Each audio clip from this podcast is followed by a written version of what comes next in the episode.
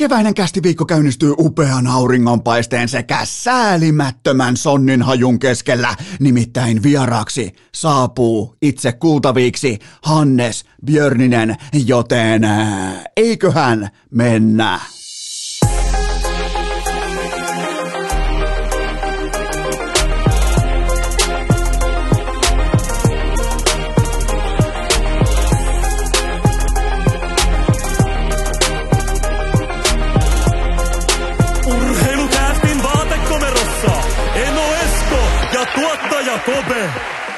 Tervetuloa te kaikki mitä rakkahimmat kummikuuntelijat jälleen kerran viikonlopun jälkeen urheilukästin mukaan on maanantai 14. päivä maaliskuuta ja nyt se on täällä nimittäin te rakkahat podcast-alan ammattilaiset, te ammattikäsikirjoittajat saatte vihdoin äänestää itseänne, ei välttämättä niinkään urheilukästiä, vaan teidän ikiomaa podcastia, joka on siis urheilukäst.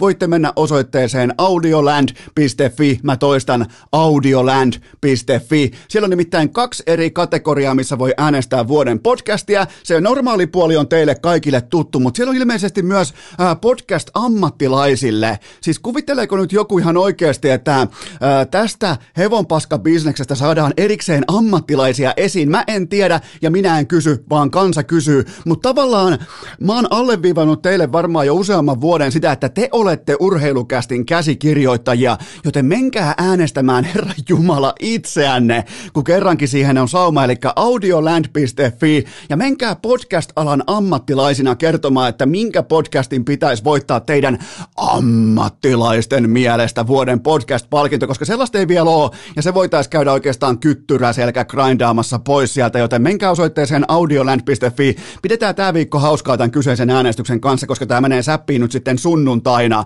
joten tota, käydään, vähän, käydään vähän kikkailemassa. Tässä ei ole mitään ää, sen kummosempaa palkintoa. Toi Sanoman Gaalan se palkinto on jo matkalla, se pitäisi olla tällä viikolla perillä, joten tota, audioland.fi ja ammattilaisten sarja. Miettikää, nyt tullaan pois, me kasvetaan, minä ja sinä yhdessä, otetaan verbaali kädestä kiinni, me kasvetaan amatööriajasta ammattimaisuuden, ammattilaisuuden aikaan yhdessä, joten menkää osoitteeseen audioland.fi ja ei mitään muuta kuin kyttyräselkä grindi käyntiin.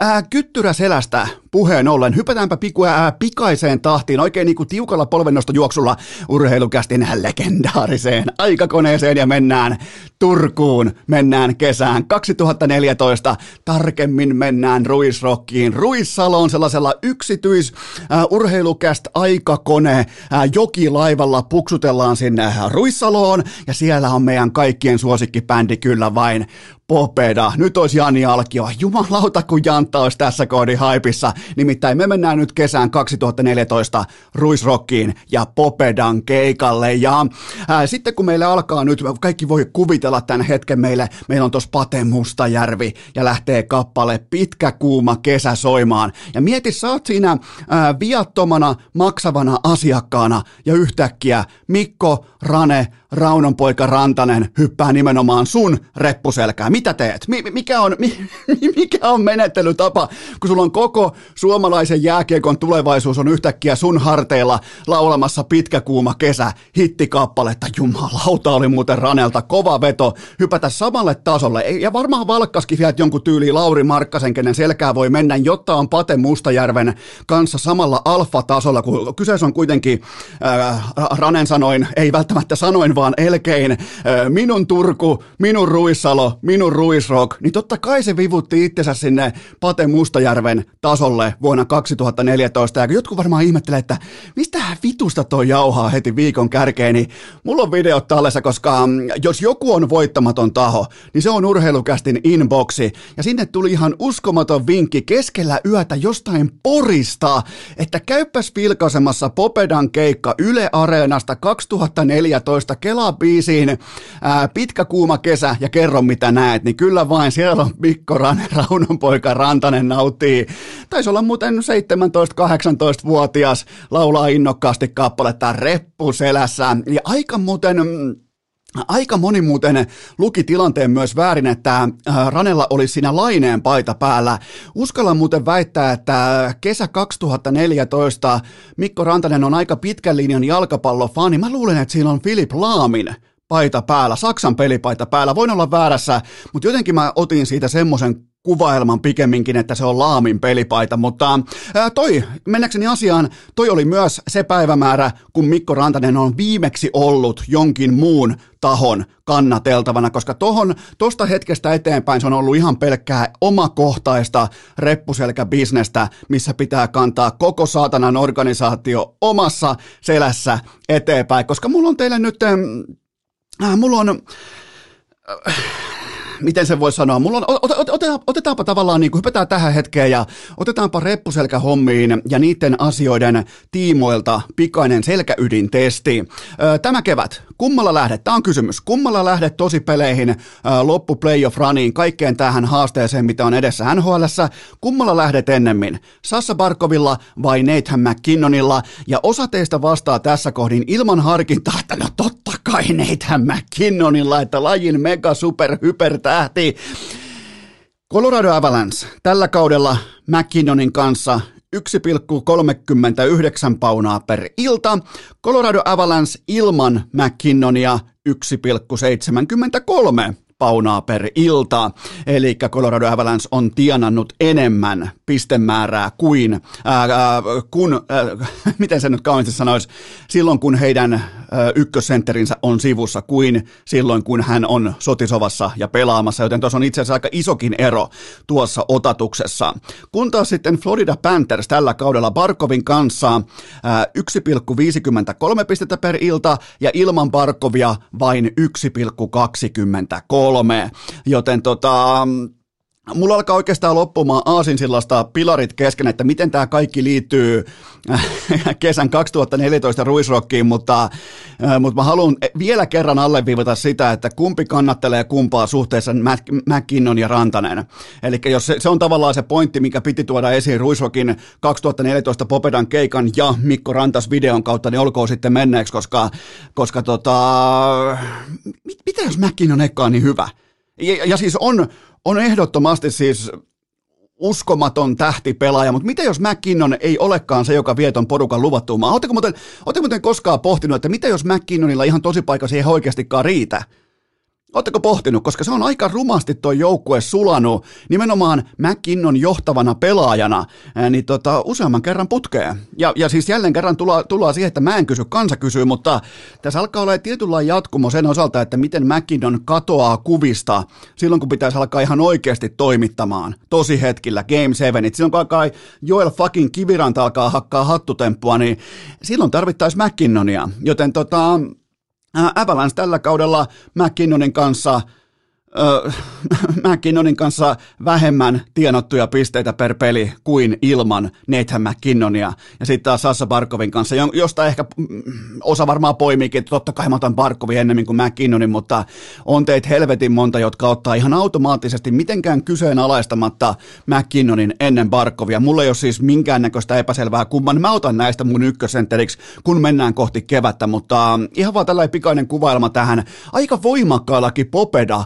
vipuvarrella tähän heti kärkeen, että miten tämä asia todellisuudessa ää, seisoo. Joten hypätään tästä oikeastaan samoilla höyryillä suoraan syvään päätyyn ja ää, kaikki teot ja toiminta, mitä ihminen tekee, on aina viestintää, joko avoimesti tai metatasolla. Se on aina viestintää. Ihminen tekee valintoja, se samalla myös kertoo, mitä se ajattelee, ja isossa kuvassa se myös kertoo, että kuka se ihminen lopulta on. Ö, otetaan esimerkiksi porilainen mies paikallisella nakkikioskilla kello 04.33 lauantai sunnuntai yönä, niin siinä tilassa hän kenties uhoaa, että vittu mä ostan koko nakkikioski. Mä en, sorry, mä en, osaa, mä en pysty nyt puhumaan satakuntalaista murretta, mutta, äh, mutta tota, se voi hyvinkin uhota siihen kellon aikaan, siinä elämän tilanteessa ja siinä tilanteessa noin muutenkin, että mä ostan muuten koko tämän nakkikioskin. Kun taas sitten aamun koittaessa, aamun kohmelossa, hän ehkä toteakin, että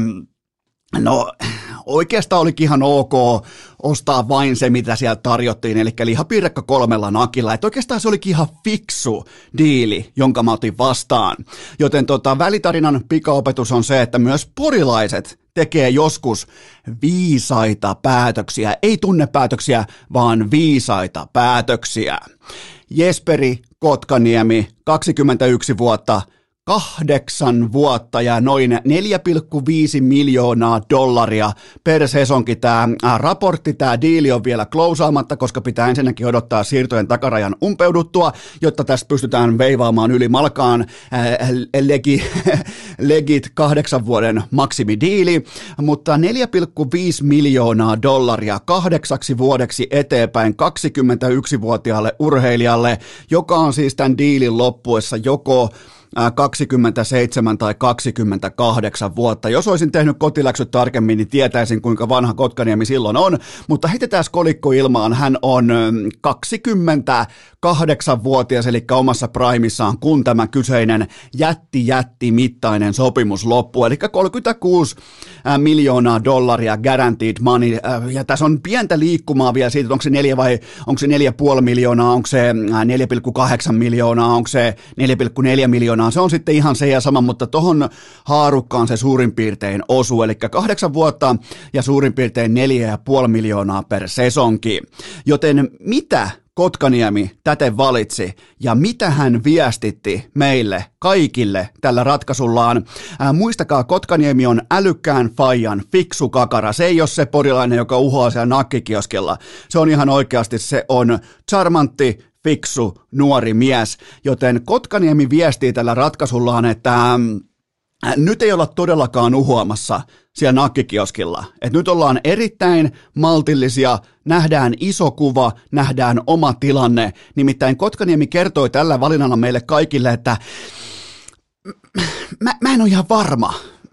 Hän tietää olevansa neloskaudellaan 33 tehopaunan projektion äärellä – hän ei ole ihan varma. Ja mä tavallaan, sitä mä pidän kypsyytenä ja viisautena, että ei ole ihan täysin varma siitä, että no tuleeko musta eturivin nhl tuleeko musta kantava nhl tuleeko musta kantava seinä, pystynkö mä kantaa edes omaa vettäni. Ja jos et sä ole varma, niin sä otat pitkää ja verrattain aika isoa rahaa. Kerran kerrasta, se kahdeksan vuotta, se on silloin mitä sä otat. Ja Kotkaniemen päätös kertoo meille, että hän ei ole ihan kuitenkaan vielä kummallakin jalalla maan kamaralla sen osalta, että tuleeko tähtipelaaja, tuleeko profiilipelaaja, tuleeko kolmosentteri mitä on tulossa, joten sitä tämä kieli meille tämä kyseinen valinta, ja tämä on muutenkin äärimmäisen mielenkiintoinen diili, nimittäin Kotkaniemen ei tarvitse kuin ihan luontaisesti ottaa seuraava askel, joka liittyy vaikkapa siihen, että edestä lähtee johtavia pelaajia muualle, johtavia pelaajia voi vaikka lopettaa, tämä on pitkä lappu, niin ihan siis luontainenkin siirtymä ja kehitys johtaa siihen, että tästä tulee todellinen ryöstö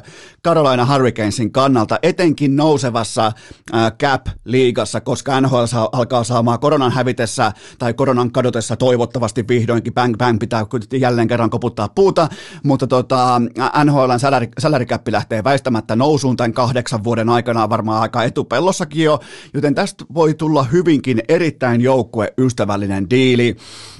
Äh, mutta toisaalta kapjahdissa se kelkka voi kellahtaa myös toiseen suuntaan, eli sä joko uit tai uppoat. Eli Carolina on ehdoton Stanley Cup, sanotaanko top 4 Stanley Cup voittajaehdokas, ainakin seuraavat kaksi vuotta, eli vähintään siihen sekuntiin saakka, kun Sebastian Ahosta tulee rajoittamaton vapaa agentti.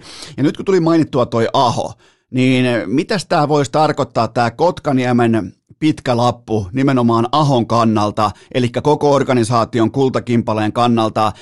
Sentteriosastolle on nyt saatu tuollainen kahdeksan vuoden aika fiksu investointi kasvavan käpin aikakauteen, joten Kotkaniemen sopimus on myös merkittävä pala tällaista liikkumavarabisnestä, liikkumavara-ajattelua Karolaina on nimittäin realistinen sauma tehdä Ahon kanssa Kutserovit, eli uudelleen kiinnittää Aho pitkällä lapulla vaikkapa ensi kaudella tai no ensi kauden mitassa keskimäärin tullaan tekemään tämä muuvi.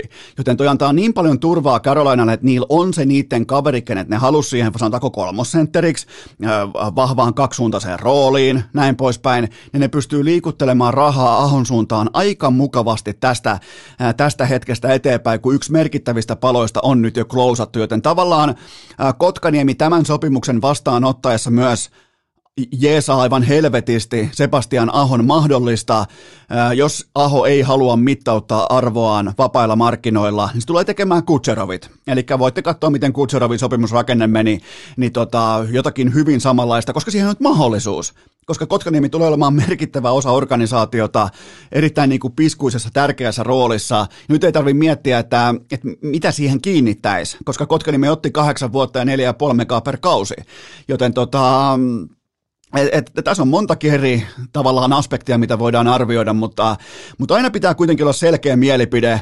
Mun papereissa Carolina voitti tämän neuvottelun, koska mä näen Kotkaniemessä laadukkaan kahden suunnan hevosen NHL-jääkiekon keskikaistalle, en välttämättä johtavaan rooliin, ykkösrooliin, kärkirooliin, mutta mä näen kuitenkin tuossa laadukkaan pelaajan, älykkään pelaajan, joka on vasta suurin piirtein viimeisen puolentoista vuoden aikana oppinut luistelemaan, joten useimmiten sen päälle, kuten vaikka äh, Mikael Granlundin tapauksessa aikoinaan, niin, niin sen luisteluopin, luistelu tavallaan voiman päälle rakentaminen, se NHL-uran rakentaminen, niin ei varmaan ole mikään news newsflash, mutta se on helvetin paljon helpompaa. Joten tota, mun papereissa Carolina voitti tämän neuvottelun. Toki kun sä annat porilaiselle 36 miljoonaa dollaria, niin sehän voi ostaa koko satana kotikaupunkinsa kaiken muun paitsi Oliver Kasken rantatontin, joten tota, eihän porilaiset tarvi rahaa, nehän muutenkin käyttää siellä valuuttana karhun joko täysiä tai tyhjiä tölkkejä, joten tota, tämä oli fiksu diili, aika, aika paljon, nimenomaan mä haluan painottaa, että tämä on Kotkaniemelle siinä tapauksessa fiksu diili, koska hän ei ole varma siitä, mitä hän on, joten hän ottaa pitkää ja isoa rahaa tähän kohti, ja mulla ei ole mitään ongelmaa sen kanssa, mutta jos mennään siihen raalle businesspuolelle, niin on todella todennäköistä, että Carolina voitti tämän neuvottelun aivan pystyyn, koska, ja se mikä on sitten taas hyvä, jos sanotaan, että Kotkaniemestä tulee tähtipelaaja, sanotaan, että Kotkaniemestä tulee vaikka, äh, siitä tulee vaikka, Roope Hintsin tasoinen pelaaja, mikä on siis to- todella kova suoritus. Sanotaan, että siitä tulee vaikka Roope Hintsin tasoinen pelaaja.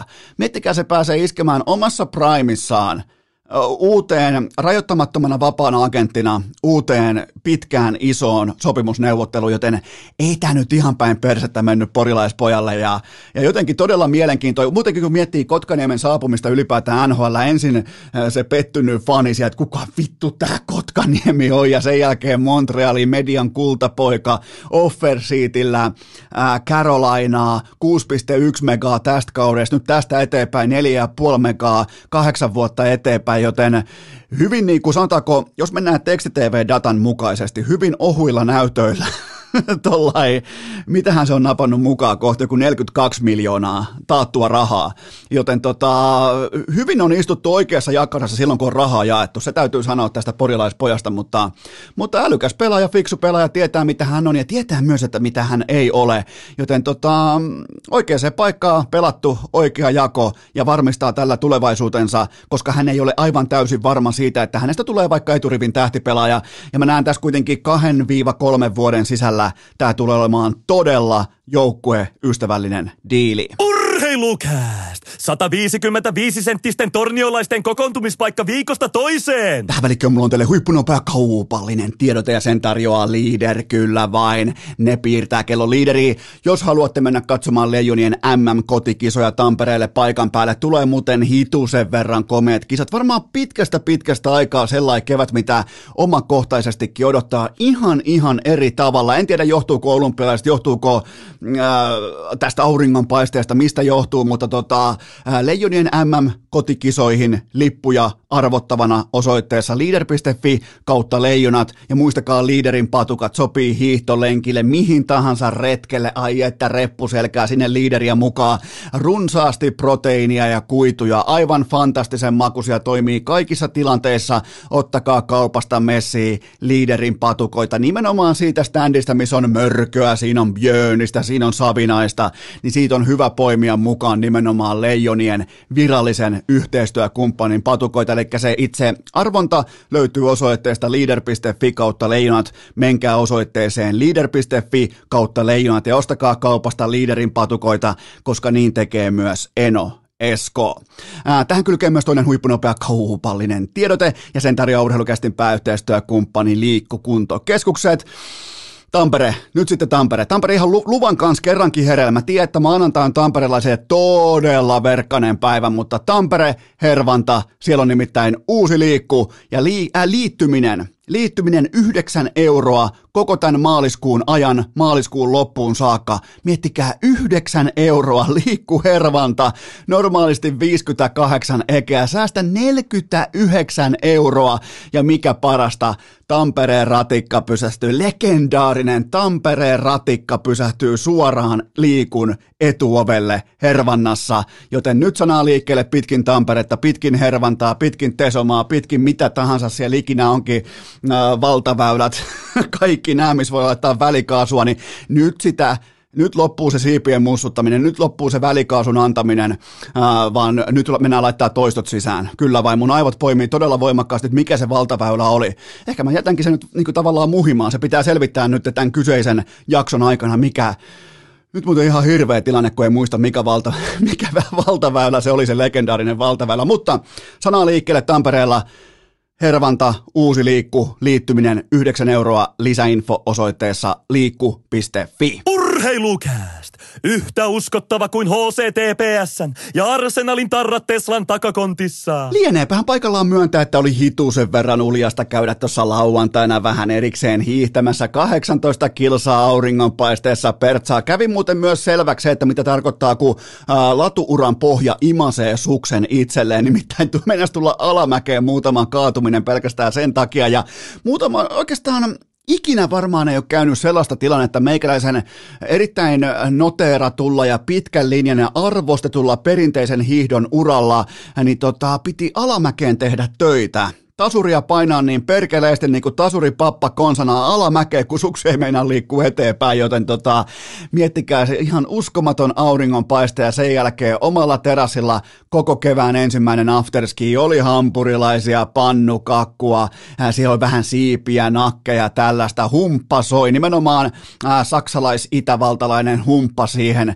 mukavasti soimaan aurinkopaista ja sen jälkeen onkin sitten niin saatanan kylmä välittömästi, kun aurinko menee jemmaan, mutta täytyy sanoa, että siinä kohdin Eno Eskollakin oli aika voimakkaasti kevättä rinnassa, siis us- uskomaton. Toivottavasti teitte lauantaina jotain kivaa ulkona, kävitte vaikka lenkillä, kävitte vaikka äh, kuntoilemassa, hiihtämässä jotain, vaikka lettukesteellä, missä tahansa. Nimittäin tätä keliä on luvassa, sanotaanko ainakin kokonaan tämä viikko ympäri Suomen. Mä toivon, että urheilukästiä tälläkin hetkellä sinä, rakas kummikuuntelija, podcast-alan ammattilainen, joka voit mennä äänestämään itseäsi osoitteeseen audioland.fi. Mä toivon, että tämäkin jakso on sulla nimenomaan kuntoilun ohessa kuun, äh, kuunneltavana juuri tälläkin sekunnilla.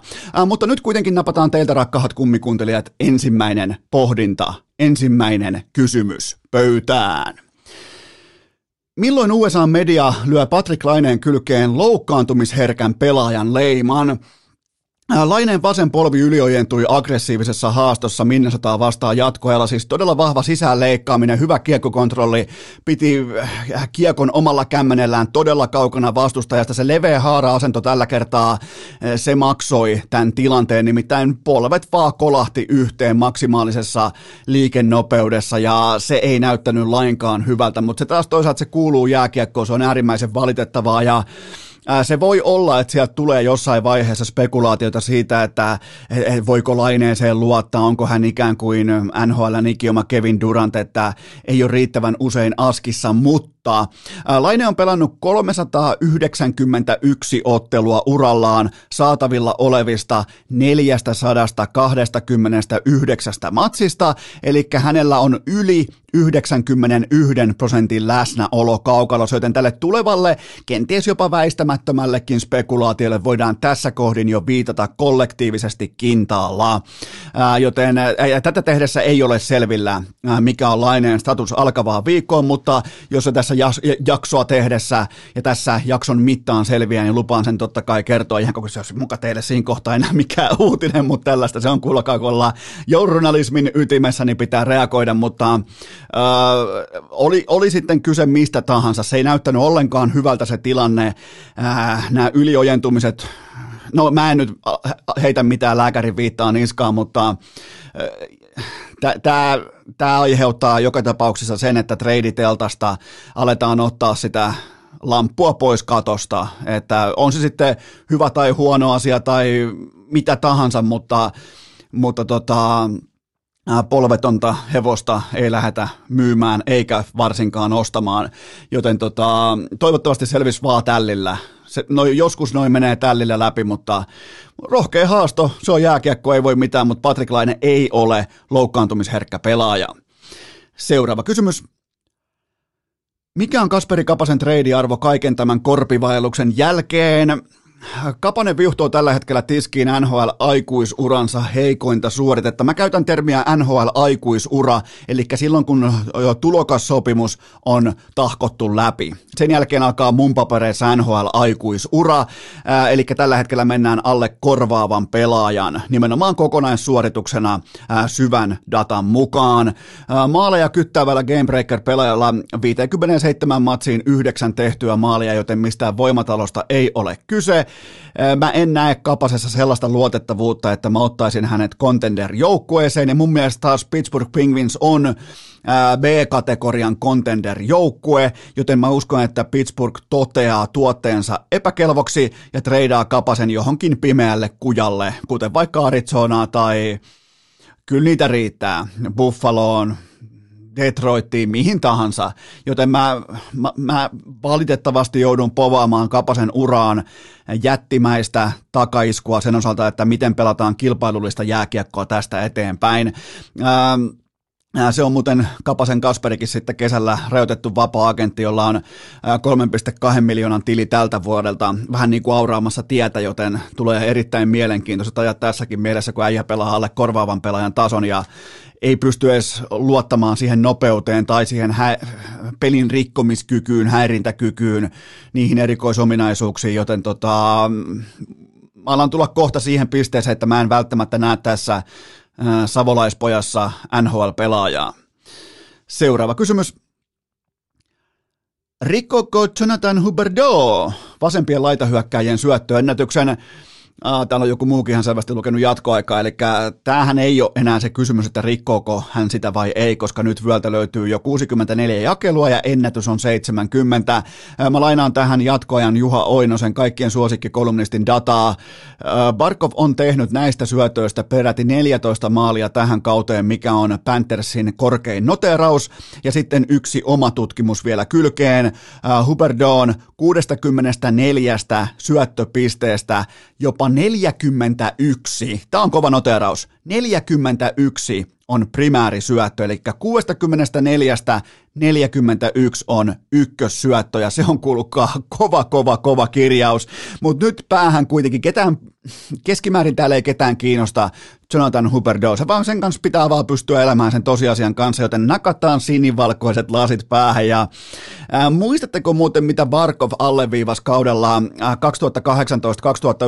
2018-2019 mediassa? No mä muistan, koska mä olin silloin aloitteleva ja piskuinen podcastin ammattilainen, joten Barkov painotti silloin USA-mediassa sitä, että nyt on pakko kehittää laukausta ja tuoda laukaukseen tietty läsnäolo, tietty vaarallisuus, tietty uhka, tietty nimenomaan se, että hei, kiekko on mulla, se tulee mulle, mä en voi enää siirrellä, mä en voi olla se kiva tamperelais, tiedätkö, vähän jalkahöynää ja koulukaudun, ei kun mun pitää laittaa kiekko nuottaa. Mun pitää laittaa jumalauta kiekkoa nuottaa, mun laukauksella pitää olla läsnäolo. Ja välttämättä Barkov ei noita sanoja käyttänyt, mutta hän kuitenkin alleviivasi sitä, että, että laukauksia pitää uskaltaa ottaa, ja jotta tämä itseluottamus syntyy, pitää olla toistoja takana. Joten tota, se oli eräänlainen niin kuin huoneen taulu tohon aikaan Barkovin uralla, ja nimenomaan toi oli se kausi, kun Huberdeau astui NHLn johtavien syöttäjien joukkoon kuin varkain, tolloinkin jo 62 syöttöpaunaa, todella kova, kova kirjaus. Joten näettekö mitä mä haen takaa? Barkov aisti sen tilanteen erittäin modernina ja älykkäänä pelaajana, että hetkinen, että meidän YVhän voi rakentua sen varaan, että että kiekkohan ei kulje mun kautta tai mä en ole se primäärisyöttäjä, vaan meillä on tässä nyt ihan selvästi vähän niin kuin takaovesta tulossa myöhäisheränneenä yksi NHLn parhaista syöttäjistä, joten mun pitää kehittyä laukojana, joten yhtäkkiä Parkovin kesämökillä, kesähuvilalla, mikä se ikinä onkaan, siellä on äh, laukomisalustat, semmoista ei niin kuin todellakaan mikään vanerilevy, vaan ihan viimeisen päälle kaikki laukomispuitteet, kaikki nämä harjoitteluolosuhteet, kaikki tämä, että miten kehitetään laukausta myös off-seasonilla, joten ei, ei se ole sattumaa. Mikään siis, kun puhutaan, tavallaan niin kuin puhutaan Barkovista, niin se aisti tilanteen ja muokkas peliään tuolloin ja teki itsestään aggressiivisemman ja nyt poimitaan hedelmiä. Hän on 50 maalin tahdissa normaalin kauden mitassa, joten mikään ei ole sattumaa. Älykkään pelaajan merkki Sassa Barkov. Seuraava kysymys. Mistä löydämme Joel Armialle parhaan roolituksen, kun hänet reidataan? No armialla on todella vaikea kausi menossa, eikä liene lainkaan syytä ihmetellä, että mikäli tämä homma kätellään tässä nyt viikon sisällä, mutta armia pelaa uransa ylivoimaisesti heikointa sesonkia sekä perusnumeroiden että syvän datan että silmätestin osalta. Armian kanssa mä en kuitenkaan luovuta, eli tuo mihin tahansa porukkaan syvyyttä nelosketjun tuntumaan ja nimenomaan AV-pelaamiseen. Mä luotan armiaan. Jos mä en luota Kasperi Kapaseen, niin vastapalloon mä luotan just saman verran, mitä mä en luota Kapaseen, mä luotan Joel Armiaan. Siinä tavallaan menee mun niinku iso jako raitin ontuvien hyökkääjien listalla just nyt, just tällä hetkellä Suomen jääkiekossa. Ää, Armia on ollut nimittäin kaksi vuotta putkeen todella luotettava ja hyvä, joten mä en vain usko, että se luotettavuus ja peruslaatu yhtäkkiä katoaa johonkin 28-vuotiaana. Eli Minnesotassa ja Coloradossa olisi tarvetta AV-osaamiseen ja siinä on kaksi sellaista, ketkä ihan oikeasti ontuu alivoimalla. Niin olisiko, tarjoaa melkein jokaista pelaajaa tällä hetkellä Colorado, joten olisiko Minnesota? Olisiko, olisiko sinne ja vähän niin kuin ottaa vielä terävyyttä tuohon playoff-runiin ja kaikkea tähän Minnesotassa, koska niillä on todella laadukas jääkiekkojoukkue, ei siis yksilöitä, vaan jääkiekkojoukkue noin muuten, niin se voisi muutenkin istua siihen, joten, joten kyllä, kyllä tuolla on markkinassa ottajia Joppe Armialle. Seuraava kysymys. Mitä Gabriel Landeskukin loukkaantumistatus tarkoittaa laajemmissa silmän aloissa? Tämä on aina hienoa, kun tulee Petteri Sihvonen äh, terminologiaa käyttöön. Laajemmat silmän alat. Äh, no, se tarkoittaa sitä, että äh, nyt on sitten Kalliovuorilla on saumaa pelata LTIR-kortti pöytään, eli ihan sama lappu kuin Tampa teki Kutserovin kanssa viime vuonna. eli, eli nyt voi vapauttaa käpistä tilaa sen 7 miljoonaa, treidata oikeastaan ihan kenet tahansa tuonne, ja sitten kun onkin alkaa playoffit, voi todeta, että kappas vaan, siellä onkin Landeskukin. Polvi on nyt putsattu ja se on tikissä, että ei muuta kuin takaisin kokoonpanoon, niin kuin tehtiin Kutserovin kanssa, ja jos siellä on tuollainen porsaanreikä, niin käyttäkää sitä. Fiksuimmat käyttää sitä heti. Tampa on voittanut jo kaksi mestaruutta, joista toinen totta kai orastain kikkaile, mutta jos se kikkailu on sallittua, niin antakaa palaa. Joten tota, ja sehän ei ole silloin Tampan ongelma, se on kaikkien muiden ongelma, jos ne ei osaa käyttää hyväkseen tällaista LTIR-porsareikää. Niin erittäin sopiva aika huoltaa Landeskukin polvea. Se vapauttaa 7 miljoonan cap hitin käyttöön ja kyllä tämä alkaa varmistaa, tai niin kuin lopullisesti varmistaa Coloradon huippuaggressiivisen linjan tähän trade deadline deadline viikkoon, ja sen tietää kaikki nyt. Se tarkoittaa myös sitä, että GM Joe Sakic joutuu maksamaan ylihintaa, koska kaikki tietää, että Colorado iskee markkinaan isosti. Ne haluaa Claude Giroux, ne haluaa No siellä on paljon paljon sellaisia pelaajia, ketä nyt on tarjottu Coloradoon, joten tota, Tämä tarkoittaa valitettavasti myös sitä, että säkin joutuu maksamaan ylihintaa tässä tilanteessa, mutta se on ihan ok, koska niiden, niiden Stanley Cup-ikkuna on auki nyt, äh, sanotaanko kolmesta neljään vuoteen tehokkaasti. Milloin McKinnonin 6,3 miljoonan diili? Muistaakseni McKinnonilla loppuu nyt tähän kahden vuoden sisällä, eli sen verran nyt on ainakin sitten äh, ikkunat auki, ikkunat levällään, mutta nyt joutuu maksaa ylihinta, mutta se ei haittaa, koska ne jo pääsee kikkailemaan tuolla LTIRllä. Seuraava kysymys. Missä näet Ville Husson horisontin? No ainakin siinä, että niiden äh, Bluesin sometiimiltä nähtiin todella hävytön kuvan muokkaus tämän äh, Nashville-voiton jälkeen, eli äh, tota, Predatorsin paidasta muokattiin sana Smashville muotoon Hussoville, vaikka ei ollut Hussoltakaan mikään ihan unelmailta, mutta voitto on aina voitto amerikkalaisessa urheilussa, niin sen jälkeen voi tehdä kuvan käsittelyitä aivan miten haluaa. Oli todella, todella hyvä kuvan muokkaus, mutta ää, mä näen Husson horisontin aivan tuolla NHLn huipulla, eli mä en nyt puhu vesinästä, vaan semmoisesta top 10 starterin tasosta ehdottomasti NHLään ja ää, tällä haavaa GAA päästettyjen maalien keskiarvo riittävästi pelanneista veskareista NHLn viidenneksi. Paras, huomatkaa Eno Eskon ikioma termi, riittävästi pelanneista veskareista, eli mä asetan sen pelaamisen rajan just siihen kohtaan, mikä tukee mun Ville Husso argumenttia tässä ja nyt.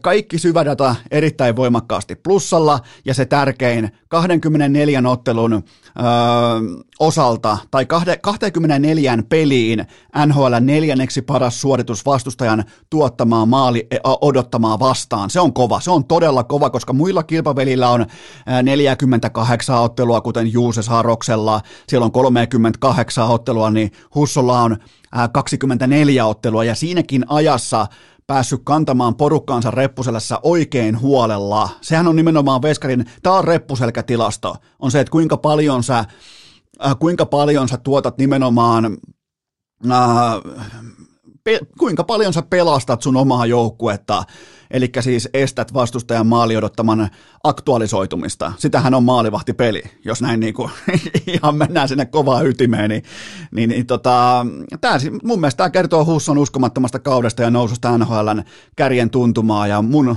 mä silloin aikoinaan en dumpannut Husso-osakkeita ja E, mulla on edelleen Husso-osakkeet todella tiukasti pidossa. Ne on niin kuin mun omakohtaisesti, ne on mun oma Tesla, ne on mun Amazon. Mä joskus kävelen tuohon, kuulkaa maaseudun keskuspankki ilmoittaa, että mulla on Husso-osakkeita, että laitaanko katsomaan vähän tuohon pellolle, pellolle vähän uutta navettaa, että nyt on Enolla, Enolla on salkku tikissä, jumalauta, mutta, mutta joo, mä uskon voimakkaasti Ville Husson tulevaisuuteen, sitten kahta sanaa. Seuraava kysymys. Menikö Joe Pavelski yli vai alihintaan? No mun lähtökohta huippurheilussa on se, että maksakaa ammattimiehelle ammattimiehen palkka. Se on niinku se, mistä lähdetään liikkeelle ja kyseessä on kuitenkin Robertsonin jälkeen sekä Hintsin ohella joukkueensa paras pelaaja tähän kauteen. Totta kai myös Pusutauti Miro on mukana tässä kategoriassa ehdottomasti, mutta jos puhutaan hyökkäjistä, niin joko toiseksi paras tai kolmanneksi paras. Pavelski on äärimmäisen vahva kahden suunnan hyökkääjä, itse asiassa yksi NHLn parhaista tälläkin hetkellä 37-vuotiaana. Vaikka hän täyttää kesällä 38 vuotta, kuten huomataan, niin ei tämä 38 nyt niin paha kuin Enokin vetää Finlandia hihon alle viiteen tuntiin, niin tämä oli mun mielestä ihan täysin silkka no-brainer nimenomaan organisaation kannalta. Tällä hetkellä Joe Pavelski on matkalla 86 paunan kauteen, joten tota, ei missään nimessä ylihintaa ainakaan. Mun mielestä tosi hyvä sopimus, kunnioittava sopimus, 5,5 miljoonaa sesongista ja mennään kausi kerralla. Jos tuotanto on tätä, niin sehän pystyy printtaamaan tästä urasta itselleen vielä tuommoisen 15-20 miljoonaa mukaan ihan koska, koska tahansa, koska toi on, jos puhutaan ammattimiehistä, niin toi on am, jääkiekon ammattilainen Joe Pavelski. Seuraava kysymys.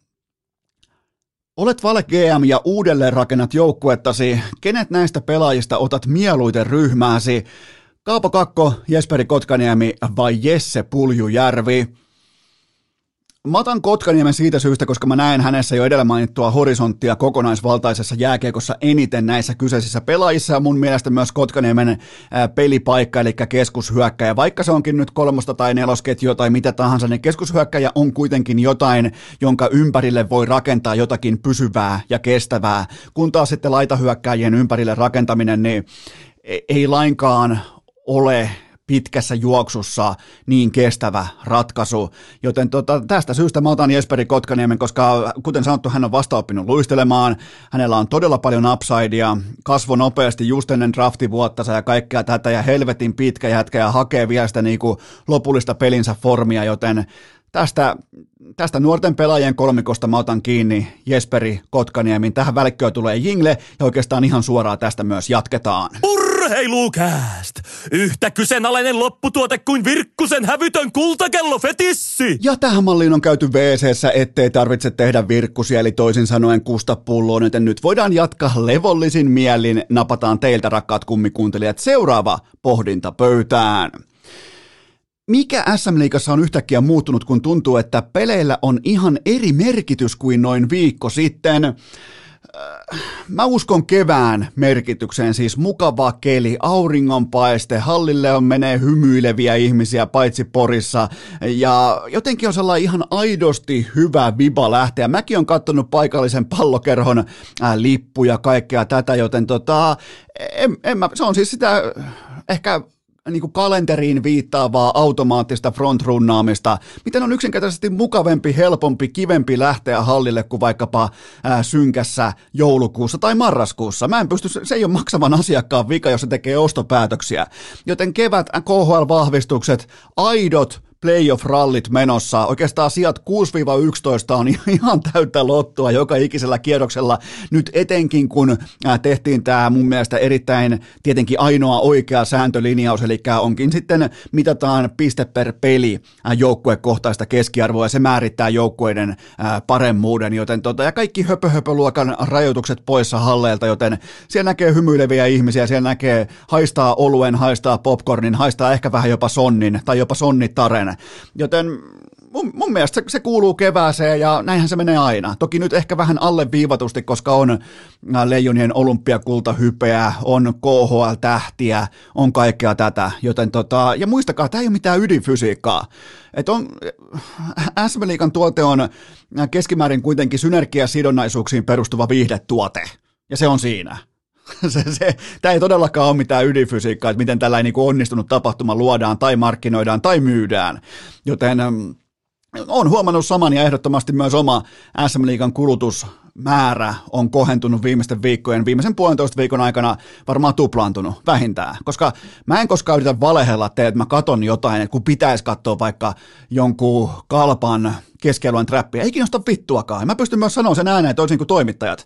Niin tota, silloin me ollaan myös rehellisiä, minä ja sinä täällä toisillemme. Joten nyt mä voin ihan rehellisesti sanoa, että nyt on katsottu liikaa varmaan enemmän kuin koko kautena, ei nyt yhteensä, mutta koko kautena per viikko ylivoimaisesti tähän saakka. Joten tota, ihan on tehnyt samoja huomioita. Seuraava kysymys. Mitä tuosta pitäisi ajatella, että tubettajat saapuivat Turkuun ja myivät TPSn kotiarenan liki täyteen? No mä toivon omakohtaisesti, että jokainen SM seura oli hihittelyn ja vähättelyn asemasta, äh, oli tekemässä kotiläksyt, eikä siis missään nimessä vähättelemässä tällaista lastenleikkiä tai tällaista äh, tubettajien hevosen leikkiä. Toivottavasti siellä oltiin kynä, muistivihko, äh, niin kuin analyysivalmius siitä, että mitä noi tekee, miten tämä homma onnistuu, koska tubettajat tietää, että kenelle myydään, mitä myydään, miten myydään ja milloin myydään. Se on tupla V-tauluun. Ei, ei, te, no, mä kerroin teille jo, että ei mitään ydinfysiikkaa. Pitää tietää, kelle myydään, mitä myydään. Ihan siis mennään perusasioihin kaupan teossa ja markkinoinnissa, ja tubettaja tekee sen kategorian monin verroin paremmin kuin jääkeekö SM Liiga. Siitä on kyse. Tämä on mittatikku bisnestä. Tässä mitataan, että aha, jääkö SM Liiga myy noin monta lippua ja tubettajat myy näin monta lippua, niin se on silloin ihan selvä asia, että kumpi tekee työnsä paremmin, innovatiivisemmin, nykyajassa paremmin käsillä olevasti. Joten tota, kaikki se läsnäolo, ne on nykypäivän rokkitähtiä. Vaikka mä en, mä en käytä tupea, mä katsoin sieltä Janne Niinimaan videon kerran viikossa, mutta, tota, mutta silti mä, niinku, mä sisäistän ja ymmärrän sen, että mihin se tähteys perustuu. Ja se ei ole mikään vähättelyn tai vitsailun asia, vaan se on ihan oikeita tähteyttä, nykypäivän tähteyttä, niin kuin meillä oli aikoinaan vaikka selänteen juliste tai joku muu vastaava, Litvasen Copa Mundiaalit, niin, tota, niin näin se menee. Ne tietää, ne tietää paremmin niiden kohderyhmää ja miten sitä kontrolloidaan. Ei kontrolloida, vaan siis manipuloidaan. Ei manipuloida, vaan siis markkinoidaan. Joten ne tietää, mistä naruissa pitää vetää.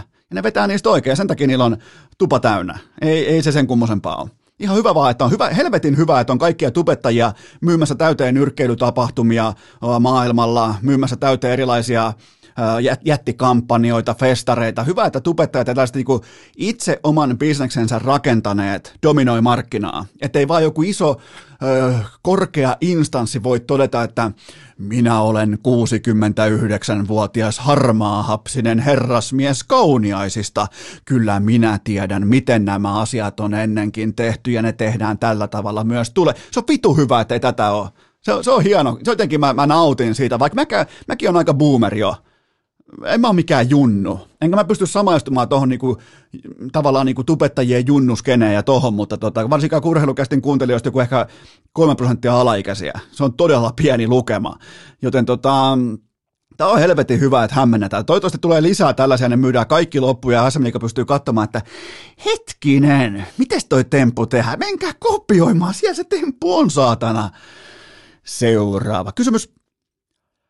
Oletko vielä sitä mieltä, että CR7 on done ja, ja montako maalia hän tekee atletia vastaan tiistaina?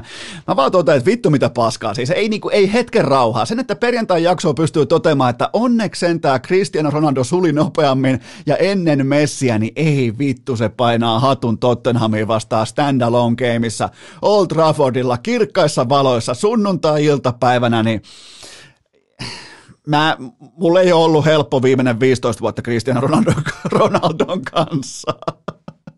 Ja, ja mun teutarointi sitä vastaan on myös aika hyvin dokumentointia tuolta oikeastaan, dokumentoitua tuolta vuodesta, sanotaanko 2000, 2006-2007 vaihteesta, kun aloitin urheilulehdessä, joten tota, et ei se niinku, ei siinä montaa kertaa tarvinnut Enon nostaa kyllä divisionaviiriä katsoa, kun on lähetty. Muutenkin on ollut vähän ra- raskasta savottaa olla samaan aikaan sekä Lebron ja CR7 ja paikoin Bradya vastaan, niin Joo, pitäisi varmaan vittu olla näiden kaikkien samassa kelkassa vaan ja kannustaa ja tanssia kuin cheerleader siinä ympärillä, että kyllä minä tiedän, ei tästä ei tule yhtään mitään. Ja sitten vielä se Tom Bradyn läppiminen siellä Old Traffordilla ja kaikki käyttää tupla temoja, antakaa mun kaikki kestää. Se on, siinä oli myös tämän viikon Champions League ennakko. Seuraava kysymys. No niin, tätä mä otin. Ja tämä niin kuin näin jo, että tämä on tulossa, mutta tämä, oli, tämä on todella kova. Olkaa tarkkana. Oletko sattunut huomaamaan, että Joni Mäen jokainen sprinttihiihto noudattaa halvan pornoelokuvan draaman kaartaa? Ensin hölmistyneen näköinen mies saapuu tapahtumapaikalle, sitten hapuileva esileikki ja lopuksi hikipitoinen tasatyöntö.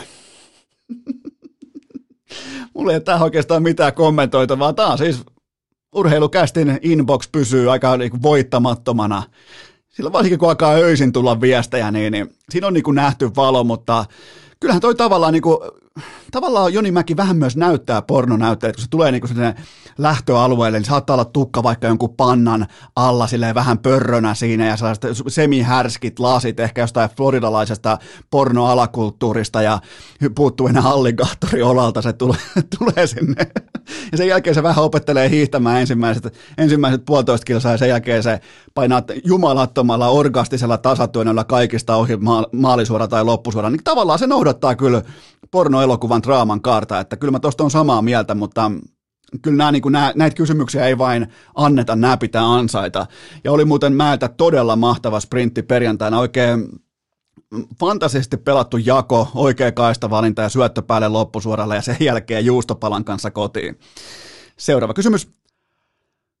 Voiko olla sattuma, että Reni, äh, Remi Lindholm nakutteli maailmankapista mukaansa nimenomaan 69 pistettä? Miten tämä heijastelee sitä, että Remillä oli kisan jälkeen heti mielessä harjoittelu? Äh, sen verran mä totean, että Yle nakkasi kaikki marmorit pöytään siinä hetkessä. Siis Ylehän käytännössä leikitteli koko toimiluvallaan kysyessään Remi Lindholmilta, mä toistan, Maksalaatikko Remi, Rokki Remi Lindholmilta kysyttiin aivan täydessä äh, niin kuin valaistuksessa ja kirkkaassa, kirkkaassa päivän valossa kysyttiin, että Remi, mitäs mielessä? Niin tota, Yle leikitteli kyllä omalla toimiluvallaan siinä kohdin, mutta mm, tavallaan Remin vastauksen kehonkieli, kun hän ilmoitti, että no mielessä on tietenkin harjoittelu, niin tota, oli tismalleen sitä, että nyt, nyt sitten oikeasti mennään reenaamaan, että tuskin mennään alekokkia juomaan mihinkään vuokattiin tai muualle tai Sotkamoon, vaan nyt oli muuten, oli muuten mahtava hiihto Remiltä. Sija 14 ja vaan reipas minuutti kärjestä, eli töitä on tehty, harjoiteltu on, kaljaakin on välillä muistettu juua, ja, ja nyt niinku, se on hieno, kun nuori urheilija saa tällaisessa vaativassa kestävyyslajissa saa kiinni äh, tuosta, pystyy tavallaan näkemään sen kärjen selän, niihin aikoihin, kun itse tulee maaliin. Totta kai vaikka väliaika lähtö, mutta joka tapauksessa niin tota, pystyy tavallaan hahmottamaan oman reittinsä suhteessa maailman kärkeen, niin toi jos ei anna boostia, niin sitä ei anna yhtään mikään. Ja ky- kyllähän Remillä on mielessä tässä kohdin ihan pelkästään harjoittelu. Seuraava kysymys. Ovatko Oaklin kultaiset hiihtolasit osalta se kunnianosoitus vai avoin haaste Iivolle? No mä päätin näiden lasien hankinnasta silloin heti perjantaina 11. helmikuuta, kun mä sain kuulla näiden lasien merkin sekä nimenomaan sen 24K erikoisala, lajike, jonkinnäköisen tuotemerkin. Ja niiden piti olla kunnian osoitus, mutta on tää kuitenkin sen verran alfa että ne onkin itse asiassa haaste, koska mä en ole nähnyt Iivolta yhtäkään alle viiden tunnin alitusta 65 kilometrin raportoiduilla ja merkityillä hiihtokilpailumatkoilla tältä kaudelta. Ja mä en siis, mä en niinku, mä, mä kirjaan vain faktat ylös. Mulla on niitä yksi, Iivolla nolla, joten tota, itse asiassa nämä mun kultaiset hiihtolasit olikin äh, Pitäisi laittaa kultainen kraka vielä, kun lähtee keväthangille. Juha Junnolta pyytää tuolta. Varmaan lähettäisiin kylkeen myös täytetyn kärpä. Jopa sille kärpälle laittaisi kultaisen krakan. Mulla olisi täytetty kärppä mukana ja kultainen kraka ja kultaiset lasit, kun mä lähden vetää kaikista marmoreista. Niin on tämä haaste. Ei, eihän tämä, tämän piti olla kunnianostus, mutta on haaste. Mutta toisaalta taas Iivolta aika hyvä näpäytys myös tuohon. Hän voitti nyt tämän miesten distanssimatkojen maailmankapin tähän kauteen. Joten tota, Iivolta muuten aika fantastinen, aika fantastinen kausi, mutta ei kuitenkaan, jälleen kerran faktat on faktoja ja ne puhuu kovempaa kuin kuin yksikään spekulaatio, eli ei yhtään alle viiden tunnin alitusta 65 kilometrin kilpailumatkoilla. Seuraava kysymys. Millä mielin seurasit Tuomas Määtän farssia Venäjällä? No pääosin surullisin mielin. Teko on täysin anteeksi antamaton ja sen ymmärtää ihan kaikki. Suomalaiset sen ymmärtää Tuomas Määttä aivan jokainen. Mun mielestä ulostulo Iltasanomissa aiheen tiimoilta oli fiksu ja harkittu. Mun mielestä nyt kaikki sanat on sanottu Mun mielestä on aika osoittaa Tuomas Määtän osalta, että teot puhuu kovempaa kuin sanat. Se on tässä nyt kaiken A ja O ja, ja sä et tällä hetken tässä nykymaailman poliittisessa tilanteessa et voi mennä yhtään heikompaan ihmisformaatioon. Ja ei yrittänytkään mitenkään selitellä, ei, ei osaa kieltä, ei osaa kulttuuria, ei, ei tiedä mitä tapahtuu ja yrittää suurin piirtein pitää asemansa tuossa joukkueessa, että pääsee se, että ylipäätään edes kotiin tuolta melkein Kiinasta. Joten on sekin en, en mä niin lähettäisi nyt puolustelemaan määttää mitenkään. Mun mielestä on ihan täysin anteeksi antamaton teko, mutta, mutta ainakin se kuittasi sen, tai ei kuitannut, vaan linjas lähtökohdat välittömästi fiksusti ja harkitusti iltasanomissa ja ja mun mielestä tästä eteenpäin nyt määrittelee teot, eikä sanat tai puheet tai haastattelut tai mitkään. Joten tota, mun mielestä eka askel on otettu ja, ja tota, mutta ei, ei, ei, ei yrittänytkään mitenkään selitellä ja selittelyä me ei haluttu kuullakaan. Tämä on surullinen, sur, surullinen tavallaan lopputulema tässä tilanteessa – ja ilman tätä kyseistä Z-formaatiotakin mä, mäkin jopa tiedän, että Määttä on tuolla pelaa käytännössä ilmaiseksi ja toivoo ainoastaan, että ei suututa ketään, jotta häntä ei jätetä sinne oman onnensa nojaa keskelle jotain Siperiaa. Et sen mäkin jopa tiedän. Sen verran mäkin on oikeasti jääpallopiireissä kiinni, joten tota, vittumainen positio olla noilla kaikilla urheilijoilla tuolla. Osa on jäänyt vapaaehtoisesti, osa on jäänyt sen takia, että tulee goonit ovelle ja osa on jäänyt sen takia, että sieltä ei pääse pois, sieltä ei pääse kotiin. Ne polttaa sun lentoliput, kaikki junaliput, kaiken. Niin tota, et, et, nyt kun on, kun on nyt päästy sinne someen huutamaan ne omat, että Suomen passi pois ja, ja, ja mitä tahansa, niin sen jälkeen aina muistakaa kaikissa KHL-pelaajissa ja urheilijoissa niin sellainen ihan ripaus sellaista niin kuin realismin tuoksua siihen omaan, oman raivon kylkeen, niin ehkä ehkä sieltä löytyy, mutta kuten sanottu, täysin anteeksi antamaton teko. Turhasta on kierrellä tai kaarella, niin kuin myöskään itse mä, että ei kierrellyt tai kaarellut. Seuraava kysymys. Kirjatko G2 fiaskoviikon miten paksulla tussilla muistivihkoon? Tämä meni ihan täysin Aleksi P. koronatartunnan lasku ja koko touhu oli sen jälkeen hapuilu, kun se tuli Amanekki ja sitten IGLX. Ja Niko on ollut ihan täys fiasko nyt tässä jo pidemmän aikaa. Se pitää saada tikkiin se jätkä ja se on tärkeää muistaa huippurheilussa, että kauneinkin huvijahti ilman kapteenia on vain kasapeltiä, joka liikkuu täysin har- hallitsemattomasti pitkin veri- äh, meri- meriväyliä. Joten ei, ei tässä ole mistään sen kummosemmasta kyse. Joten, ja muuten itse asiassa huvijahdeista tuli puheeksi, että, tai oikeastaan mieleen toi, että toi, se jumalaton purjevene, sen yhden äh, venäläisoligarkin, se se käsittämätön peltikasa. 530 miljoonaa dollaria maksoi se vene, niin Italia otti sen takavarikkoon. mihin se, nehän yritti ajaa karkuun, niin mihin sä ajattelit piilottaa 530 miljoonan huvijahdin. Kyllä nämä, että et jos niinku olikarkit, niin et, jos tällä hetkellä ei mennyt kaikki ihan nappiin, niin ei ne kyllä kaikki ihan vittu täysin niinku täydellä pakallakaan pelaa, kun ne yrittää ajaa näitä 300 metriä pitkiä huvijahteja piiloon. Mihin sä, mihin sä piilotat huvijahdi, joka näkyy vittu avaruussatelliitilla niin kuin Kiinan muuri? niin nämä ihan pokkana ajelee piiloon nämä oligarkit. Koska voi, koska on pitoa, ne ajaa ympäri maapallon. Ei, ei, ei, ei saisi nauraa, enkä myöskään naura. Se on tavallaan niin kuin hatunnosto siitä mulle, että en naura.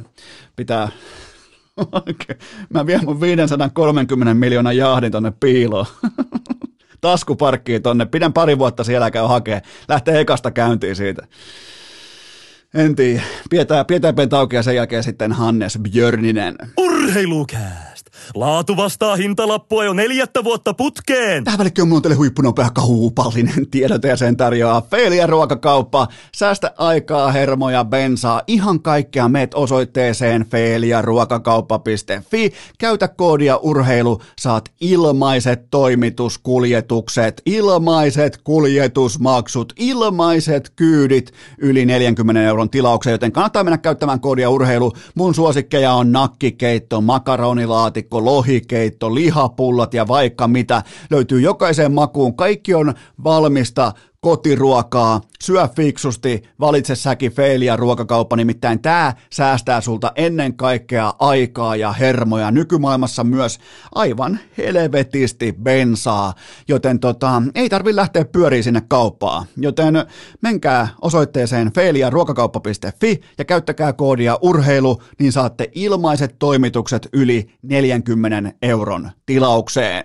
Tähän kylkee myös toinen huippunopea kaupallinen tiedote ja sen tarjoaa lahtelainen alta vastaan. Vähän niin kuin kohta, äh, kohta saapuva vieraskin on muuten, voisi melkein jopa sanoa uraltaan lahtelainen alta vastaaja, niin tämän kaupallisen tiedotteen tarjoaa Wilson Coffee, urheilukästin virallinen pääyhteistyökumppani kahviuna ja papulaatikko tähän kevääseen, se on siinä. Se on, mulla kävi tuossa lauantaina afterskiissa vieraita, niille heitettiin Wilson koffeita tuohon pannukakkujen kylkeen, niin kyllä kaikki lähti naamat maireena kotiin. Mahtava keli, mahtava kevät, siihen sopii Wilson koffeja kuin nakutettu, joten se on näiden kelien johtava kahvi. Muistakaa toivoa, muistakaa jättää korttelitoiveita, kauppiastoiveita, menkään sinun toive.fi, hoitakaa se lähikaupan kahvihylly minttiin, se, se, on, se on hieno asia, kun sieltä sieltä löytyy sitä omaa suosikkikahvia, on se sitten vaikka Wilsonin kolmosta tai nelosta, ne on molemmat mun suosikkeja.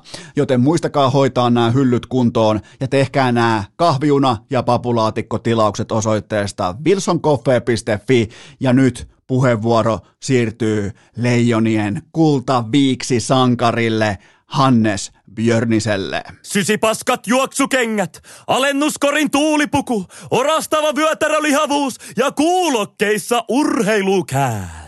On aika toivottaa tervetulleeksi urheilukästin seuraava vieras, joka tunnetaan lähinnä siitä, että hänellä on Päijät-Hämeen seudun toiseksi hienoimmat viikset, koska nyt mullakin on ihan ehdat kevätviikset, mutta hänet tunnistetaan myös siitä, että hän on tuleva neljän kullan kerhon jäsen, olympiakulta kultaa, Kanadamalja, MM-kultaa ja myöhemmin myös Stanley Cup. Hannes Björninen, tervetuloa urheilukästiin. Kiitos paljon, kiitos paljon. Tässä on tota, ollut aika paljon spekulaatiota siitä, että kuka saattaisi olla sellainen kolmen kullan jäsen. Okei, sulla on kultaa ja hopeita, mutta mä heitin vähän niin kuin siihen sitten vielä yläpeltoa ja lähdetään suoraan tähtäämään neljää kanisteria. Joo, en mä vastaa laita. Se kuulostaa ihan hyvältä, jos se, jos se jossain vaiheessa totta on. Niin yritetään, yritetään. E, Tämä niinku, tää on muutenkin hienoa, että sä oot messissä. Mä tiedän, että sulla on tänään tota, on aurinkoinen päivä, sulla on vapaa päivä ja, ja tota, lähit silti urheilukästi mukaan, niin mä nostan sille hattua ja heti joudut tällaisen niinku armottoman hevonpaskan keskelle. Niin, niin tota, mutta sä taas toisaalta sä tiesit, mihin sä lähet. Joo, kyllä tämä kyllä tää tiedossa oli ja tota, täytyy sanoa, että hieno kunnia olla mukana. Tämä on meille kaikille. Tämä on ennen kaikkea, niin kuin, nyt kun me ollaan nyt nykyään viiksi veljeä, niin tämä on molemminpuolinen kunnia. Mutta tota, äh, kuten, kuten normaalistikin, niin mulla on aina kaikille vieraille muutamia lämmittelykysymyksiä, että saadaan sykkeet ylös ja päässään vähän niin kuin pelin ytimeen. Niin äh, heti kärkeen mä heitän sulle ääniklipin. Tämä saattaa olla sulle tuttu, mutta äh, jatkokysymys kuuluu sitten näin, että ootko sä samaa mieltä tämän ääniklipin sanomasta? Klippi alkaa nyt. Pelataan, pelataan, juhlitaan, niin juhlitaan. Ootko, ootko samaa mieltä? No kyllähän se just näin menee, että, tuolla teemana on, että kun aika on, niin, niin sitten tehdään sitä, mitä, mitä silloin kuuluu tehdä, niin näin se menee. Kuka oli muuten Leijonien paluulennon MVP lentokoneessa? Äh, kyllä mä sanoisin, että toi Grandin make se taitaa olla, että, tota, niin, ehdottomasti. Onko siinä vähän sellaista, muutenkin sellaista, niin kuin, miten voisi sanoa, tällaisen niin kuin terassikuninkaan viittaa voisi jakaa, koska mä muistan aikoinaan, että missähän se oli vieraana. Olisiko ollut Sim Liivikin vieraana, se kertoi, että Mikke Max Osten tuli mestispullon kanssa terassille, niin Kralundi joutui välittömästi ojentaa sitä, niin onko kuitenkin niin kuin pikku vähän tällaista niin kuin isompaa hauista sitten? Kyllä se voi olla, mutta siis se oli, se oli hauskaa, että hauskaa oltiin ja, hauskaa oli ja yhdessä oltiin niin siinä koneessakin. Vaikka oli pitkä matka, niin, niin tota, kyllä se ihan mukavasti meni. Pääsitkö yhtään itse nukkumaan ja menemään eteenpäin? Sehän on kaikkien haave, että voittaa jotain suurta ja silti pystyy nukkumaan ja menee eteenpäin, niin toteutuiko tämä sulla? Siis ehdottomasti toteutui, että, että sillä Suomeen asti asti päästi. Se meni kaikki tosi, tosi tyylikkäästi, oli hieno nähdä, kun ukot tulee, tulee ryhdissä ja tulee komeat toppakamat päällä ja kaikilla on hauskaa, niin tota, se, oli, se oli kyllä A-luokan suoritus. Toinen lämmittelykysymys kuuluu näin, että pitääkö huhu paikkansa, että sä jäi treenaamaan aloituksia heti olympiafinaalin päätössummerin jälkeen vai mitä siellä laidassa oikein tapahtui, kun sä olit siellä aloitusasennossa, kun kaikilla muilla oli jo kypärät ja hanskat ilmassa, niin, niin vie mut siihen hetkeen. Itse asiassa jo näit ihan oikein ja olen nähnyt, olen nähnyt sen kuvan ja tota, kyllähän se vähän siltä näyttää kieltämättä. Ja tota, siihen kävi silleen, että otin sitten ihan varmuuden vuoksi ne pari sekuntia ylimääräistä laidan vieressä.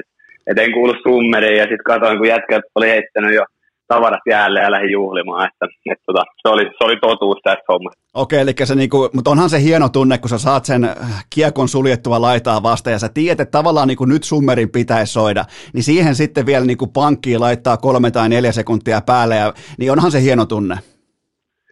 Oli se kyllä kieltämättä aika hieno tunne, että, että siinä tiesi, että, että ei enää oma verkko heilu ja, ja voitetaan, niin saa nostaa kädet kohti kattoa. Tuossa turnauksessa oikeastaan nähtiin kaksi tällaista supervarmistelua. Ensin Harri Pesosen tyhjään maaliin läpi ja joku se luistelee sinne maalin sisään käytännössä kiekon kanssa ja vie sen sinne. Ja nyt tämä sun lait, laitaa vasten voiton takuumiehenä varmistaminen, niin tota, kaksi tällaista aika niinku priimasuoritusta. Joo, kyllä mä näen, että siinä oli aika, aika sellaista huippusuorittamista molemmista. Että niistä on itse asiassa molemmista taitaa olla tässä Pessinkin suorituksesta aika, aika hieno kuva jäänyt, jäänyt kiekkohistoriaa, että, että tota, niin sitä voidaan muistella sitten jatkossa. Joo, niin siinä oli tota, noi maalin sisälle laitetut still-kamerat oli aika hyvin mukana siinä, siinä hetkessä. Se on kyllä, sitten kun vielä muistetaan vielä Pesosen sellainen peruspeli-ilme, niin sehän koko ajan, niin ihan kuin joku pikkulapsi olisi päästetty lelukauppaa vapaalla budjetilla, sen naama on aina sen näköinen. Kyllä, kyllä, pelaamisen riemu näkyy. Se näkyy. Okei, tota, tämä saattaa tämä lämmittelykysymys olla tietyllä tapaa jopa kriittinenkin, mutta koetko, että 2020 Viiksi-fanit on samalla viivalla kuin me alkuperäiset jo vuosien takaa? No kyllä mä sanoisin, että siinä ehkä vähän lähdetään silleen takamattalta, jos, jos on tullut vasta nyt mukaan, mutta kyllä mä sanoisin, että mä arvostan, arvostan silti kaikkia ihan yhtä paljon ja, ja tota, niin kyllähän ne komeita, komeita on, ei sitten pääse minnekään. Mites tota, kuinka lähellä oikeasti oli, että meinas lähteä viikset tuolla Pekingissä pois? Kyllä siinä varsinkin toi tota niin, Stretchi Anttila oli, oli ehkä kovimmista sellaisista, että siinä vielä koneessa paluulennolla yritettiin puhua, että jos siellä stadionilla sitten juhlasta lähtisi, että vedetään koko kansa edessä, mutta tota, pidin, pidin pään ja ei ne, ei ne ole lähtenyt, että vieläkin, vieläkin tässä tässä naamassa pysyy. Toi olisi ollut melkein samanlaitolla sukupolvikokemus kuin Anssi Salmelan valssi Tarja Halosen kanssa, että se olisi ollut hyvin paljon niin kuin samaa tematiikkaa. Joo, kyllä se olisi ehkä siihen kuitenkin sopinut jopa siihen lumisateeseen ja lumimyrskyyn, mitä siellä Helsingissä oli, että en mä, en mä sitä kiellä. Toi olisi kyllä ollut aika komea, mutta mä oon kyllä tavallaan iloinen, että sulla vielä on ne, koska tota, tavallaan ne kannattelee koko päijät taloutta tällä hetkellä omilla, omilla harteillaan noin sun viikset. Mennään siihen aivan tuota pikaan, mutta välikysymys, lämmittelykysymys. Mistä tulee nimimerkki Kärpäsen Kareliin, jota käytät ää, Twitterissä? Joo, se, tota, niin, se taitaa olla jopa tota, niin, isoveli Antonin, Antonin keksimä, että että Antonille terveisiä sulle, että, että tota, olet puhunut, puhunut hyvää sävyä täällä hänestäkin, niin, niin tota, terveiset tuli perille sitten. Ja tota, se varmaan lähti siitä, että se sointui hyvin ton Kärpäsen kanssa ja sitten kyllähän se niin kuin ihan, ammatti, ihan oikeasti ammattiurheilijana niin oli, oli kyllä aika kiistaton, kiistaton ykkönen siihen aikaan, kun hän huipulla oli, niin, niin arvostus hänen urheiluuraa kohtaan on aika iso. Okei, ja toi muuten seuraava lämmittelykysymys olisi ollut, mä en nyt kuseta sua, se olisi ollut ihan oikeasti, että onko kukaan maailmassa niin typerä, että olisi koskaan kutsunut sua nimellä Anton Björnin, mutta tavallaan sä vastasit jo tähän. Joo, kyllä se, kyllä se voi, voi olla, että sä, sä sen oot tehnyt, mutta saattaa se joku muukin olla, että tota, en, mä, en, mä siitä, en mä sitä pahalla katso, että tota, iso arvostus on Antoni kohtaan ja, ja tota, niin, sille ei ole, ei ole niin väliä. Mulla oli Coach Niemelä vieraana, tota, niin, niin, sillekin ihan siihen pokkana vaan, että no miten sitten Anton, Anton Björnisen pelaaminen tässä, niin, tota, niin, niin se sitten, siinä se tavallaan niin kuin selvä, selvisi, tai oikeastaan valkeni mullekin, että kuinka herkästi se nimi tulee, johon mä tutuin silloin itse joskus junnuna, koska se on sua vanhempi, niin tota, Kyllä. se vaan tarttuu, että kaikki Björniset on Antoneita, niin, niin, mutta toisaalta on myös rehellistä, koska sun pitää ansaita sun paikkas Hanneksena. Niin, se on just näin, että, että, tota, ei siinä voi muut sanoa, kun yrittää tehdä parhaansa, että, että nimi jää mieleen ja, ja tota, sillä tiellä olla. Toi muuten auttaa, että tekee olympiafinaaleissa voittomaaleja, niin silloin niin useimmiten, useimmiten tota, lähtee, nimikäyrä lähtee nousuun. Mutta seuraava lämmittelykysymys. Missä Pekko Pelikaania säilytetään öisin? On nimittäin ihan tajuton kevätvire tulilla, ihan sieltä sun lentokentälle saapumisesta alkaen, stadion kaikki, niin tota, mi, mi, mi, millä energialla se painaa?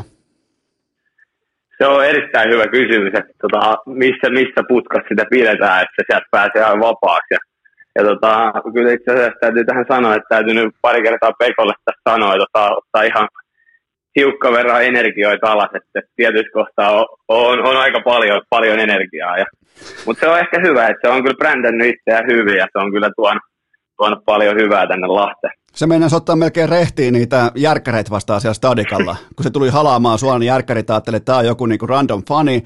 Niin, tota, niin kuin se tavallaan myös oli, jos ollaan ihan niinku konkreettisia. Niin tota, kuinka lähellä siinä oli, että nähtiin tällainen lahtelaishenkinen ihan selkeä yksi ykkönen? ei se kovin lähellä ollut, että, että tota, hieno homma, että Pekko oli paikalla ja, ja tota, eiköhän ne järkkäritkin siinä ymmärtänyt sitten sen jälkeen, että mikä oli homman niin No viimeinen lämmittelykysymys kuuluu näin, että ootko itse päässyt maistamaan Lahden jäähallin kuuluisaa Hannun kalapuikkoannosta? En ole valitettavasti päässyt, että se on jäänyt testaamatta, että, että, että tota, toivottavasti joku kerta sitäkin pääsisi maistamaan. Ja tähän oli tavallaan jatkokysymyksenä oli tämä, että miltä tuntuu kannatella koko päijät taloutta omien viiksien varassa? Öö, no mä en tiedä, onko se ihan näin, mutta, mutta toivottavasti ainakin jotain saanut pöhinää tänne tuottua ja, ja ollut hieno ehdottomasti nähdä, että jengi on ollut, ollut katsomassa taas viime kaudella, kun pelattiin tyhjille katsomoille, niin on ollut kyllä mahtava, mahtava nähdä päijät kiekko yleisö taas katsomassa ja muuallakin, niin kyllähän se on suuri, suuri osa peli. Jumala, saatiinhan me sieltä yksi virallinen mediavastaus. Aika pitkälle pystyt vetämään niin kuin ilman, ilman tuollaista niin perusvastausta. Oliko toi virallinen? Oli toi aika hyvä, mutta mulla on tuohon, liittyen pieni tarinakin. Tota, sinä päivänä, kun sun sopimus julkaistiin, niin välittömästi mun kummipoika, joka pelaa siis pelikanssi junnoissa, niin antoi välittömästi, ei edes mitään kysymystä, vaan antoi tiedoksi, että saipa ottelu, Hanu palaa pelikanssiin, me mennään katsomaan. ja tota, siinä ei ollut mitään vastaan sanottavaa, ja siellä oli sitten kalapuikkoja, siellä oli äh, teikäläisen naamasta tehtyä pahvi, äh, tällaista isoa plakaatia, ja koko kattaus tuli siihen sitten, niin, niin kyllä siinä niin kuin, vaikka tämä on yksittäinen esimerkki, niin mä uskon, että ainakaan mun kummipoika ei ollut ainoa, joka näin reagoi sun paluuseen. Niin, siis totta kai se on hienoa, että, että varsinkin niin kuin just nuorempi, nuorempi väestö ja junnut syttyy ja, ja käy peleissä ja kyllähän se antaa meille hemmetisti lisävirtaa ja silleen tuohon homman, homman ytimeen kiinni kuitenkin pienestä pitää ja katsomaan panittamaan ja sitä kautta itse pelaamaan. Niin onhan se ihan mahtava. Ja jos ollaan siitä keskeisimmästä pandemia-ajasta niin kuin ihan rehellisesti jotain mieltä, niin olihan se ihan täysin perseestä, ettei jouduitte performoitumaan ilman yleisöä. Kyllähän se on kuitenkin se, se kontakti, se mukana eläminen ja se merkityksellisyys, niin sieltä se syntyy ja, ja tota, onneksi tämä aika on nyt ohi. Joo, ehdottomasti. Että kyllähän se on niin iso osa tota peliä, että, että siitä jää kuitenkin niin iso palanen pois ilman faneja ja, ja mahtavaa, että on saatu fanit takaisin halli. Okei, otetaan tuosta Leijonista ja nyt on lämmittelykysymykset louhittu, nyt tulee tiukkoja journalistisia kysymyksiä, oikein analyyttisiä kysymyksiä, niin, niin tota, mikä tunnelma tai kun on tosi vaikea täältä tuhansien kilometrien päästä vähän niin kuin aistia joukkueen tunnelmaa tai tunnetilaa, niin millä mielin sä nyt muistelet tätä teidän Leijonien kultajoukkuetta nimenomaan olympialaisissa? Mi- mi- mi- mitä kaikkea siellä tapahtui ja minkälainen porukka se oli ja miltä se niin kuin tavallaan se olympialaisten arki näyttäytyy? Olihan se ihan mahtava reissu, että, että Vierumäeltä aloitettiin ensin muutama päivä ja, ja sitten siirryttiin siirryttiin Kiinaan ja aika sille intensiivisiä pätkiähän noin aina tällaiset turnaukset ja, ja se tietysti auttoi meitä, että siinä oli paljon tuttuja jätkiä jo entuudestaan ja, ja silleen meillä oli kyllä hauskaa koko ajan, että, että se, oli, se oli mun mielestä se, mikä oli siinä parasta ja se varmasti näkyi myös kentällä, että, pelattiin yhtenäisesti ja pidettiin hauskaa ja kaikki antoi kyllä kaikkensa ja, ja tota, kyllähän me tiedettiin niin kuin sinne lähtiessäkin, että mahdollisuudet on menestyä ja ja sitten kestettiin ne paineet, mitä ehkä joku, joku meille asetti, ja mun mielestä se oli niin kuin tosi suuren joukkueen merkki. No miltä se muuten tuntui pelata? Te olitte totta kai leijona paita päällä, ja kun lähdetään turnaukseen, se on hyvin ainutkertaista, että leijonat on ennakkosuosikki, tai ennakkosuosikkien ehkä top kakkosessa, top kolmosessa, ja sitten finaalia kohden mentäessä niin ennakkosuosikkina, niin, niin tota, miten se mindsetti asettu tavallaan uudestaan, koska se ei ole mitenkään yleinen tilanne, niin miten te lähestyitte sitä? No ei mun mielestä mitenkään sille erityisesti. Että, että, että tietysti lähti joka peli voittaa ja tällä kertaa se onnistui, että, että ei yhtään, yhtään tappioa tullut sarakkeeseen. Ja mun mielestä se näkyy kyllä ehkä siinä finaalissakin, että kyllä Venäjäkin, vaikka he, he, he niin kuin oli ennakkosuosikki myös, mutta kyllähän he niin kuin pelkäs sitä häviämistä niin paljon myöskin, että, että me pystyttiin enemmän just rennosti lähteä pelaamaan ja, ja se kyllä mun mielestä näkyi siinä, että me hallittiin ihan täysin täysin sitä peliä. Se oli niin kuin meidän hansikkaat koko ajan. Niin ja toi muuten oli sellainen kaiken kaikkiaan toi, jos puhutaan vaikka olympiafinaalista, niin se ei ollut mun terminologian mukaisesti, se ei ollut sellainen niin kuin telkkarin ulosheitto-finaali. Eli jos te, teillä olisi vaikka tullutkin pomppu ulos ja te olisitte vaikka jostain syystä hävinnyt sen, niin se ei olisi ollut sellainen matsi, missä kansa alkaa heittämään telkkareita kadulle tai polttaa autoja. Eli tavallaan niin kuin, saitteko te tukea siitä, että enemmän tai vähemmän niin, niin teihin suhtauduttiin täällä Suomessa niin, että hei, kundit, menkää askiin, pelatkaa, me ollaan täällä messissä, me nautitaan mukana, niin menkää hakea paras mahdollinen tulos. Ja, ja oliko se pikemminkin niin kuin tätä mindsettiä? Ehdottomasti oli, että, että ja sitten kyllä niin kuin sanoin, niin kyllähän me tiedettiin, että meidän niin kuin hyvät mahdollisuudet on pärjätä ja, ja silleen, silleen tiedettiin myös meidän oma vahvuus ja sitten pystyttiin myös ulosmittaa se, että, että silleen se meni. Tuossa joukkueessa on aika paljon mun, aika paljon kuuntelijoita ja seuraajia, niin anna mulle sieltä joku sellainen, kun sä laitat, tiedätkö, sä muistelet tuota turnausta, niin anna mulle joku sellainen äh, yksilö tuosta joukkueesta, jota sä vaan mietit, että jumalauta, toi on absoluuttinen legenda, että toi on, toi on niinku kova jätkä. Että sieltä joku tällainen niinku vaikka koppielämässä tai, tai tota, äh, arkielämässä, nousuko sieltä joku tällainen niinku tarina ylitse muiden? No kyllähän siellä oli monta niin kuin suomikin, kun voisi sanoa jopa legendaa, että kyllähän Leksa Komarov on, on niin huikea ja oma persoonansa, että, että ei, ei ole toista ja tuo kyllä joukkueeseen hauskoja tarinoita ja, ja tunnelmaa. Ja sitten toinen kyllä oli niin kuin iloinen, että esimerkiksi Juuso Hietanen niin sai, on pelannut maajoukkueessa satoja satoja otteluita ja, ja sai palkinnon, niin sellainen hiljainen hyvä raataja, niin, niin niin se oli kyllä mahtava nähdä, nähdä kyllä kultamitali kaulassa. Mä tota, laitoin mun kalenteriin tuon olympiafinaalin jälkeen Juuso Hietasen arvostuspäivän. Se on perjantaina kuudes päivä toukokuuta, koska mullakin aina menee vähän niin kuin itsestäänselvyytenä, koska mähän teen enemmän tai vähemmän liukuhiina bisnestä. Eli tulee uusia topikkeja, uusia aiheita, niin aina välillä pitää pystyä pysähtymään arvostamaan Juuso Hietasta, joka tekee oikeita valintoja kaukalossa, aina ryhdissä, aina tukka kammattuna, aina kantaa leijonan tuulipukua todella tyylikkäästi, niin tota, 6. toukokuuta Juuso Hietasen arvostuspäivä, niin tota, hyppäätkö mukaan tähän kansanliikkeeseen? Ehdottomasti hyppää, että, että ihan huikea, huikea pelimies ja persoona ja äärettömän niin kuin, mukava joukkuekaveri kyllä, että niin kuin sanoit, niin, niin tota, siinä, siinä ei paljon sellaisia huonoja päiviä hänellä ole, että hän on aina, aina valmis pelaa ja sitten mukava, tosi mukava joukkuekaveri myöskin. Oletko muuten koskaan nähnyt Juuso Hietasta silleen, että sillä olisi niinku heikko ryhti? Mä en ole ikinä nähnyt. On nimittäin aina kuin veistos. En ole itse asiassa nähnyt, ja tästä, tästä tota, niin, hän istui lentokoneessa mun vieressä tulomatkalla, niin ei kyllä silloinkaan ollut. Että, että siinä, tota, myös siinkin vaiheessa niin ryhti oli ja hauskaa pidetty. Se on oikein. Tota, osaatko neuvoa varsinkin suomalaisia junnukiekkoilijoita, että miten tehdään olympiafinaalin voittomaali? Koska mä koitin kysyä inboxissa ihan niin kuin vertailutuotteena tai vertailukokemuksena, koitin kysyä myös Sidney Crosbylta, mutta se ei vastannut, joten kerro sä nyt meille. Joo, siis tota, kyllähän mä tästä taas annan suuren, suuren kiitokset ja propsit, niin Marko Merko Anttilalle, että kyllähän se hänen, hänen työtään oli, että mä pusin siellä maalilla vaan ja, ja yritin, yritin häiritä minkä kerkesin ja tällä kertaa osui kiekkoon ja meni maaliin, että, että tota, kyllä syöttäjälle suuri kunni. Okei, eli se laitetaan tavallaan niin kuin myös tähän Mörkön jopa legendaariseen leijona cv Kyllä mä, sen, kyllä mä sen laittaisin jopa siihen, että, että tota, ja kyllä sitä vissiin eikö siitä alkanut tulla se tota, meemi saman tien sen maalin jälkeen, mutta sitten mä vähän jopa pilasin sen homman, että tota, eikö se näin mennyt? toi, toi tavallaan, niin kuin, jos mietitään, että et pilaa jotakin tekemällä olympialaisten finaalin voittomaali, niin a- aika tollainen niin kuin konservatiivinen lausunto.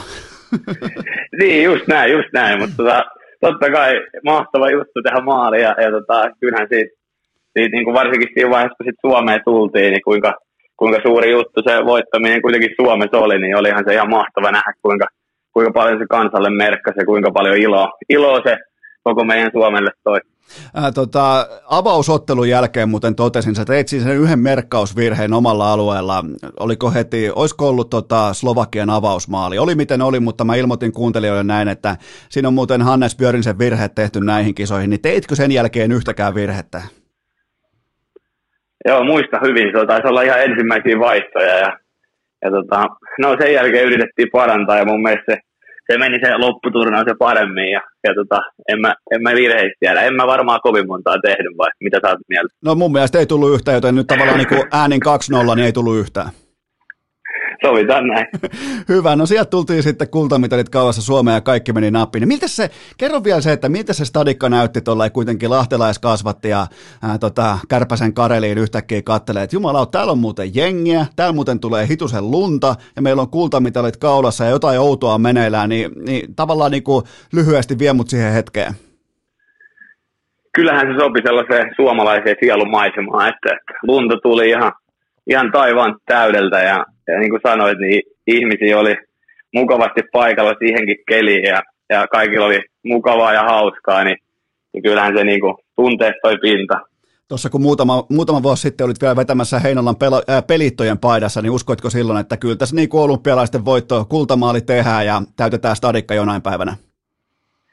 No en, en välttämättä olisi, olisi ehkä siinä vaiheessa uskonut, mutta, mutta matkalla ollaan oltu koko ajan ja nyt ollaan tässä pisteessä ja toivottavasti ollaan vielä menossa myös johonkin isompaan. Tämä onkin muuten mielenkiintoinen debatti, tuli suoraan tavallaan niin kuin lennosta mieleen. Kumpi täyttää tällä hetkellä stadikoita tehokkaammin lahtelaisista kasvateista, Jare Tiihonen vai Hannes Björninen?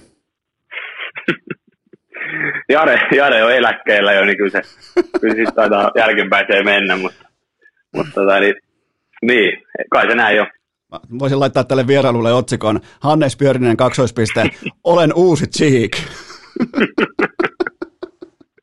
Okei, okay, tota, mä, mä en tee sitä sulle, mä lupaan sen. Ja mä, mä en myöskään, nyt siirrytään äh, leijonapaidasta, siirrytään Lahen pelikanssin paitaan, ja mä en myöskään tee sulle sitä, että mä alan esittämään sulle äh, kierrepallokysymyksiä liittyen jokereihin, koska sä et pysty niihin vastaamaan, ja mua ei kiinnosta niitä kysymyksiä kysyä, joten onko sulle ok, että skipataan tää tavallaan tää siirtymävaihe pelikanssiin kokonaan? Se on ok, mennään sillä. Laitetaan pelikansin nuttu päälle ja niin kuin mä sulle tuossa aikaisemmin myös totesin, niin mä myös ihan avoimesti kritisoin ja, ja vihaan Helsingin jokereita, mua oikeastaan edes kiinnosta puhua sitä mitään. Mä myös tiedän sun suhteen sinne ja, ja tota, siellä on paljon hyviä ihmisiä, mutta joka tapauksessa nyt mennään Lahen pelikanssiin. Eli nopeasti olympialaisten jälkeen pelikanssin äh, viittaa niskaan ja oliko tämä ihan selkeä tapaus, että kun sun kevät jatkuu, niin se jatkuu Lahessa? Oli se siinä mielessä niin kuin Suomen päässä, että tietysti, että saatiin vielä niin kuin asiat menee silleen, että oli mahdollista, niin siitä suuri kiitos kaikille, mutta kyllä Suomen vaihtoehdoista oli, oli niin kuin ehdoton se, että puhan saadaan hommat vaan menee maaliin, mutta totta kai siis kartoitettiin vähän muita vaihtoehtoja ja, ja ulkomaitakin, mutta, mutta tällä kertaa parhaaksi valikoitu, että, että palasin kevääksi Lahteen. Soittiko kukaan sulle NHL tuossa välissä? No ei, ei suoraan tullut silleen mitään, mutta totta kai niin kuin, niin kuin sanoin, niin sitäkin katsottiin. Ja sitten oli siinä mielessä aika erikoinen tilanne, että näin, näin myöhään tuli tämä siirtohomma, että, että osa sarjoista oli mennyt siirtorajat kiinni jo. Ja sitten Keski-Euroopassa oli, oli pari sarjaa, mitkä oli auki. Ja, ja tota, niin, siihenkin vaikuttaa niin monta asiaa just, että, että noin ulkomaan sopimukset, niin, niin että meneekö ne maaliin vai ei, niin, niin tota, nyt on onnellinen, että on päässyt pelaamaan ja jatkaa kautta, niin se on, se on sille ollut tärkeintä ja, ja ollut hieno päästä pelaamaan. Huomasitko muuten mitään eroavaisuutta sen osalta, että kun sä silloin vuosi sitten lähit, sait totta kai sait ja yksi SM Liigan parhaista pelaajista, niin nyt sitten kun tulit takaisin, niin, niin sä oot kuitenkin leijona legenda, saat koko kansan kultaviiksi, niin vapisko nuorilla pojilla polvet, että hei, kuiskisi siellä kulmassa, että hei toi on muuten se Hannes? En mä huomannut kyllä tällaista, että, että tota ihan ö, omana itsenä menin sinne ja, ja mun mielestä silleen, mage oli, mage oli mennä sinne ja, ja tota just tuoda vaan itsensä niin kentälle kuin jää ulkopuolella omana itsenä, niin, yritetään saada kaikista niin sanotusti paras irti, niin en huomannut kyllä mitään jännitystä kenessäkin. No mitä kävitte Coach Niemelän kanssa heti alkuunsa läpi? Mikä oli tavallaan sellainen, sellainen niin kuin yhteinen konsensus, että minkä kautta lähdetään rakentamaan? No tietysti käytiin läpi siitä, että, että saatiin just nämä kaikki hommat maaliin, että, että oli mahdollista tulla sinne tai tänne ja, ja tota, öö, sitten vaan käytiin homma läpi, että ei välttämättä mitään ihmeitä tehdä, että, että ihan omana itsenä tulee tuomaan vahvuudet saman tien peliin ja, ja ihan sitä tuttua roolia, mitä, mitä oli edelliskaudellakin ja silleen itsellekin helppo, että, että tuttu valmennus ja moni, moni pelaaja tuttuja ja sitten myös niin kuin toimiston puoli, puoli kaikki samoja, samoja tyyppejä, niin, niin sille oli kyllä itselle helppo tulla.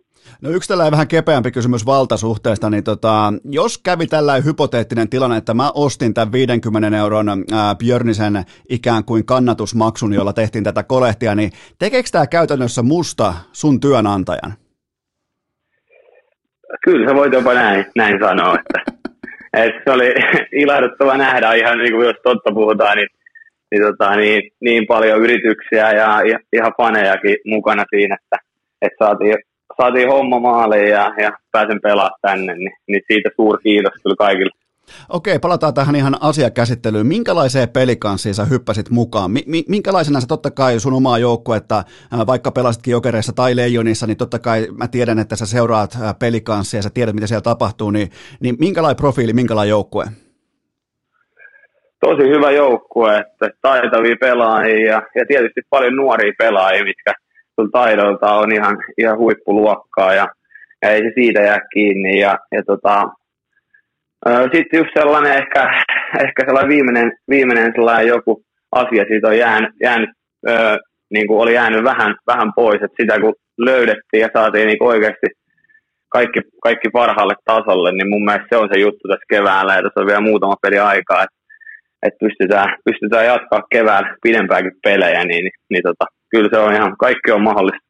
Mulla on yksi erillisnoteeraus, tämä oli tämä iso tasotusmaali kärppiä vastaa kotikentällä loppusekunneilla, niin osaatko yhtään sanoa, että minkä takia Smeikal antoi sulle sitä ennen poikkaria siinä maali edustalla? Sehän siis vetää sulle ihan kammo poikkarin sun housun kaulukseen, ja e, johtuuko tämä mahdollisesti vaikka viiksi kateudesta? Se voi olla sitäkin, se voi olla ehdottomasti sitäkin. Ehkä hän ohjeisti, mihin mun pitää mennä, ja ihan hyvin ohjeistikin, että verkko heilu muutama sekunti myöhemmin. O, o, se oli oikein hyvä siihen väliin olisi muuten varmaan 99 prosenttia tota jääkiekkoilijoista laukonut siinä tilanteessa, missä Kangasniemi lähti hakemaan vielä sitä poikittaisyöttöä. Se tekee Kangasniemestä hyvin, hyvin niin kuin erityistapauksen liigaa. En ole ehdottomasti, että se ei ole kyllä montaa samanlaista pelaajaa, että tosi taitava ja, ja väkkärämäinen pelaaja, mikä kyllä näkee kentää tosi tosi hyvin, että, että siinä on kyllä hieno pelata hänen, hänen vierellä.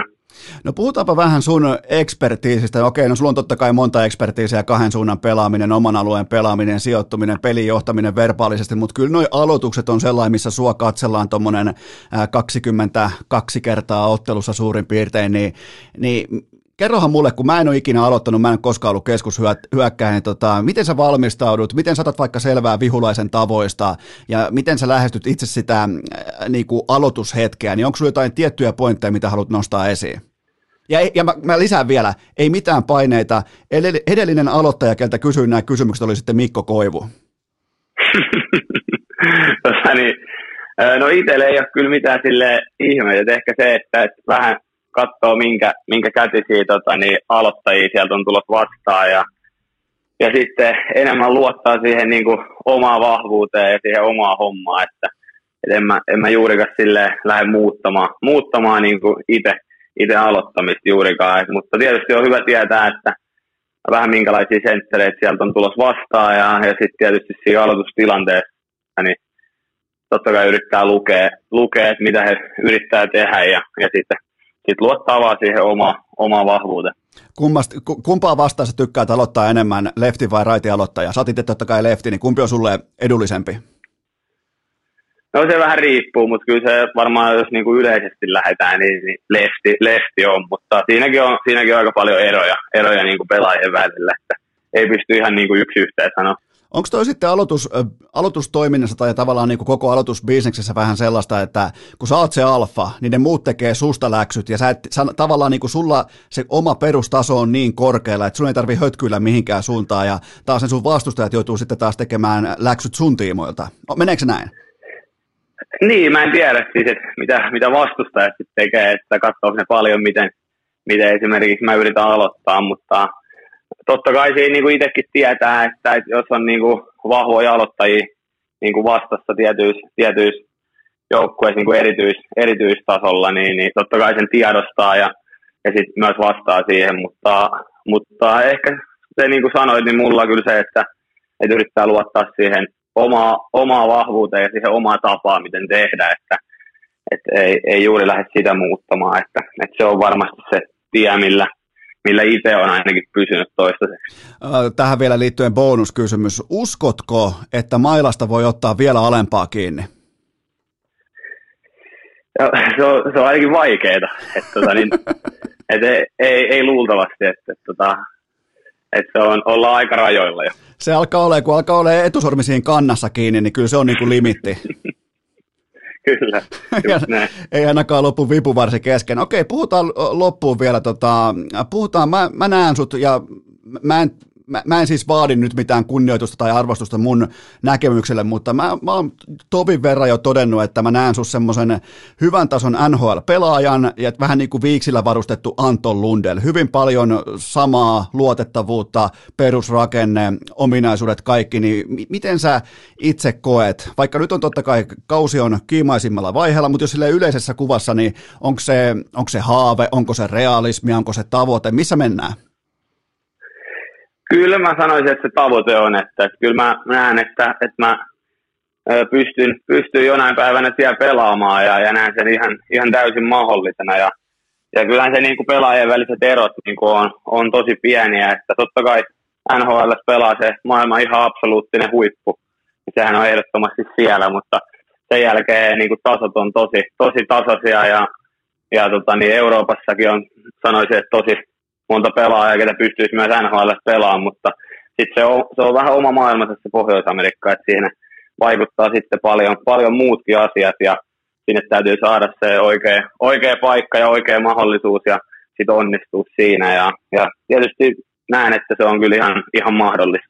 Mitä, mitä ajatuksia sulla on siihen, että mitä osa-alueita pitäisi vielä viedä eteenpäin, kehittää, että tota, sä oot 26-vuotias pelaaja, sulla on vielä, sä tuut primeen tolleen kahden puolen vuoden, kolmen vuoden kuluttua suurin piirtein, niin onko jotain tiettyjä vähän niin kuin lyijykynällä merkitty, että hei tota ja tota asiaa eteenpäin? Totta kai on, että, että tässä on koko periaatteessa ura ihan sieltä nuoruudesta asti työstetty luistelua ja, ja sitä viedään koko ajan eteenpäin ja se on mennyt mennyt sille harppauksia eteenpäin koko ajan ja, ja mä näen, että se tulee menee koko ajan eteenpäin, että, että siinä ei ole mitään syytä, syytä sille, että, että peli on nopeeta ja, ja se, se, on kuitenkin aika, aika iso osasto siellä siinä nopeassa pelissä ja, ja totta kai mä näen myös, että mä pystyn kehittymään ihan kaikessa, että, että tota, varsinkin sellainen kiekollinen peli ja, ja hyökkäyssuuntaan suuntaa pelaaminen, niin totta kai mä haluan niin kuin, sitä kehittää koko ajan ja tulla paremmaksi. Sä oot, sä oot kovasti tehnyt töitä sun luistelun eteen, niin puit sä koskaan nyrkkiä tai katsot sä jotain niin kuin vaikka Miro Heiskasta ja mietit, että voi vittu toi on helpon näköistä?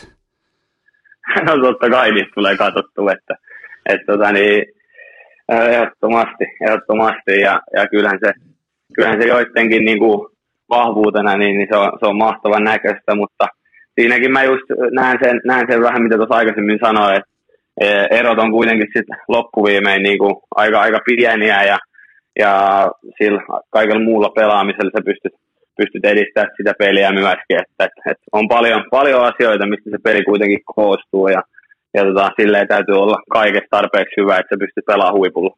Anna mulle pienmuotoinen ennuste. Kun mennään ensi syksyyn ja tulee lokakuun, niin alkaako sun kausi NHL-nuttu päällä?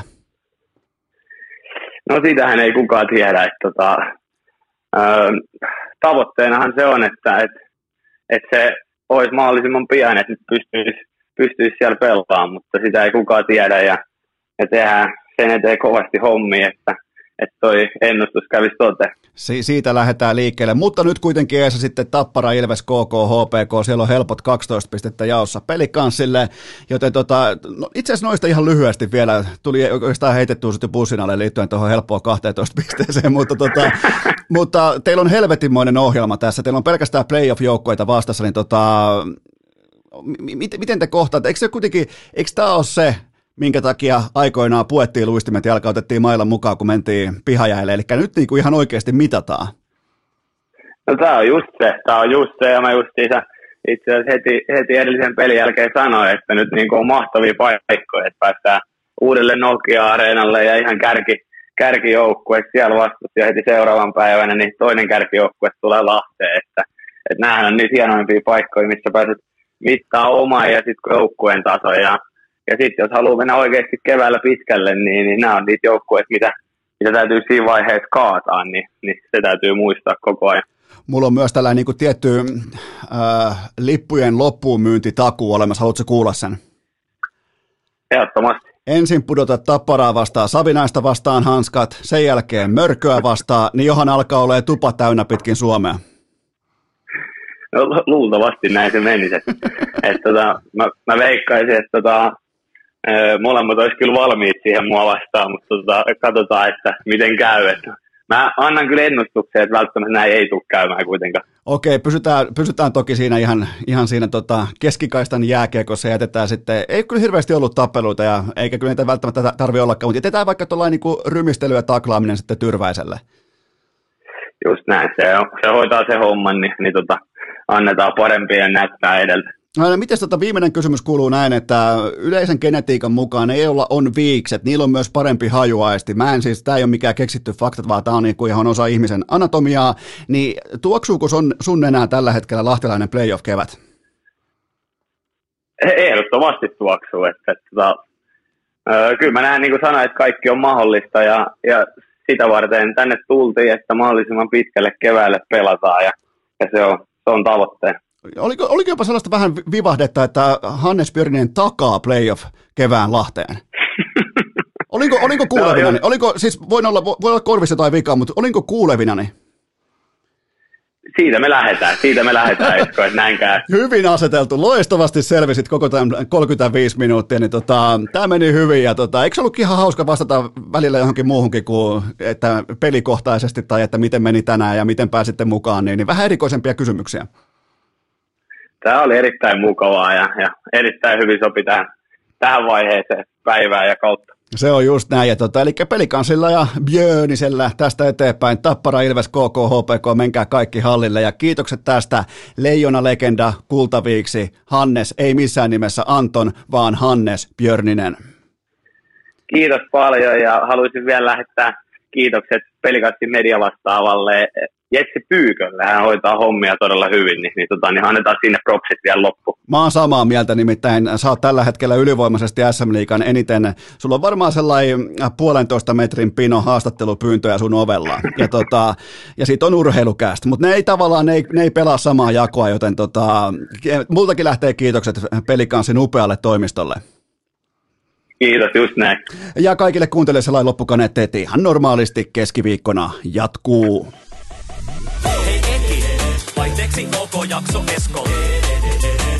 Vieras seivas piasko. Nyt vaan se leuka rintaa, tää taso ei tuu kantaa, voi siitä takut antaa. Vaihteeksi OK jakso Esko. Vieras seivas piasko. Nyt vaan se leuka rintaa, tää taso ei tuu kantaa, voi siitä takut antaa. Tästäkin huolimatta urheilukääst jatkuu aivan tuota pikaa. Seuraavassa jaksossa puhutaan melko varmasti padelista ja olkalaukkuvaelluksesta. Saisi olla jo levyraatikin vihdoin mukana. Hmm, saatana levyraati. Ihan paska tuomat. Nolla kautta Vaatetomero tyhjenee. Onko äänitys päällä? Kuuleeko kukaan?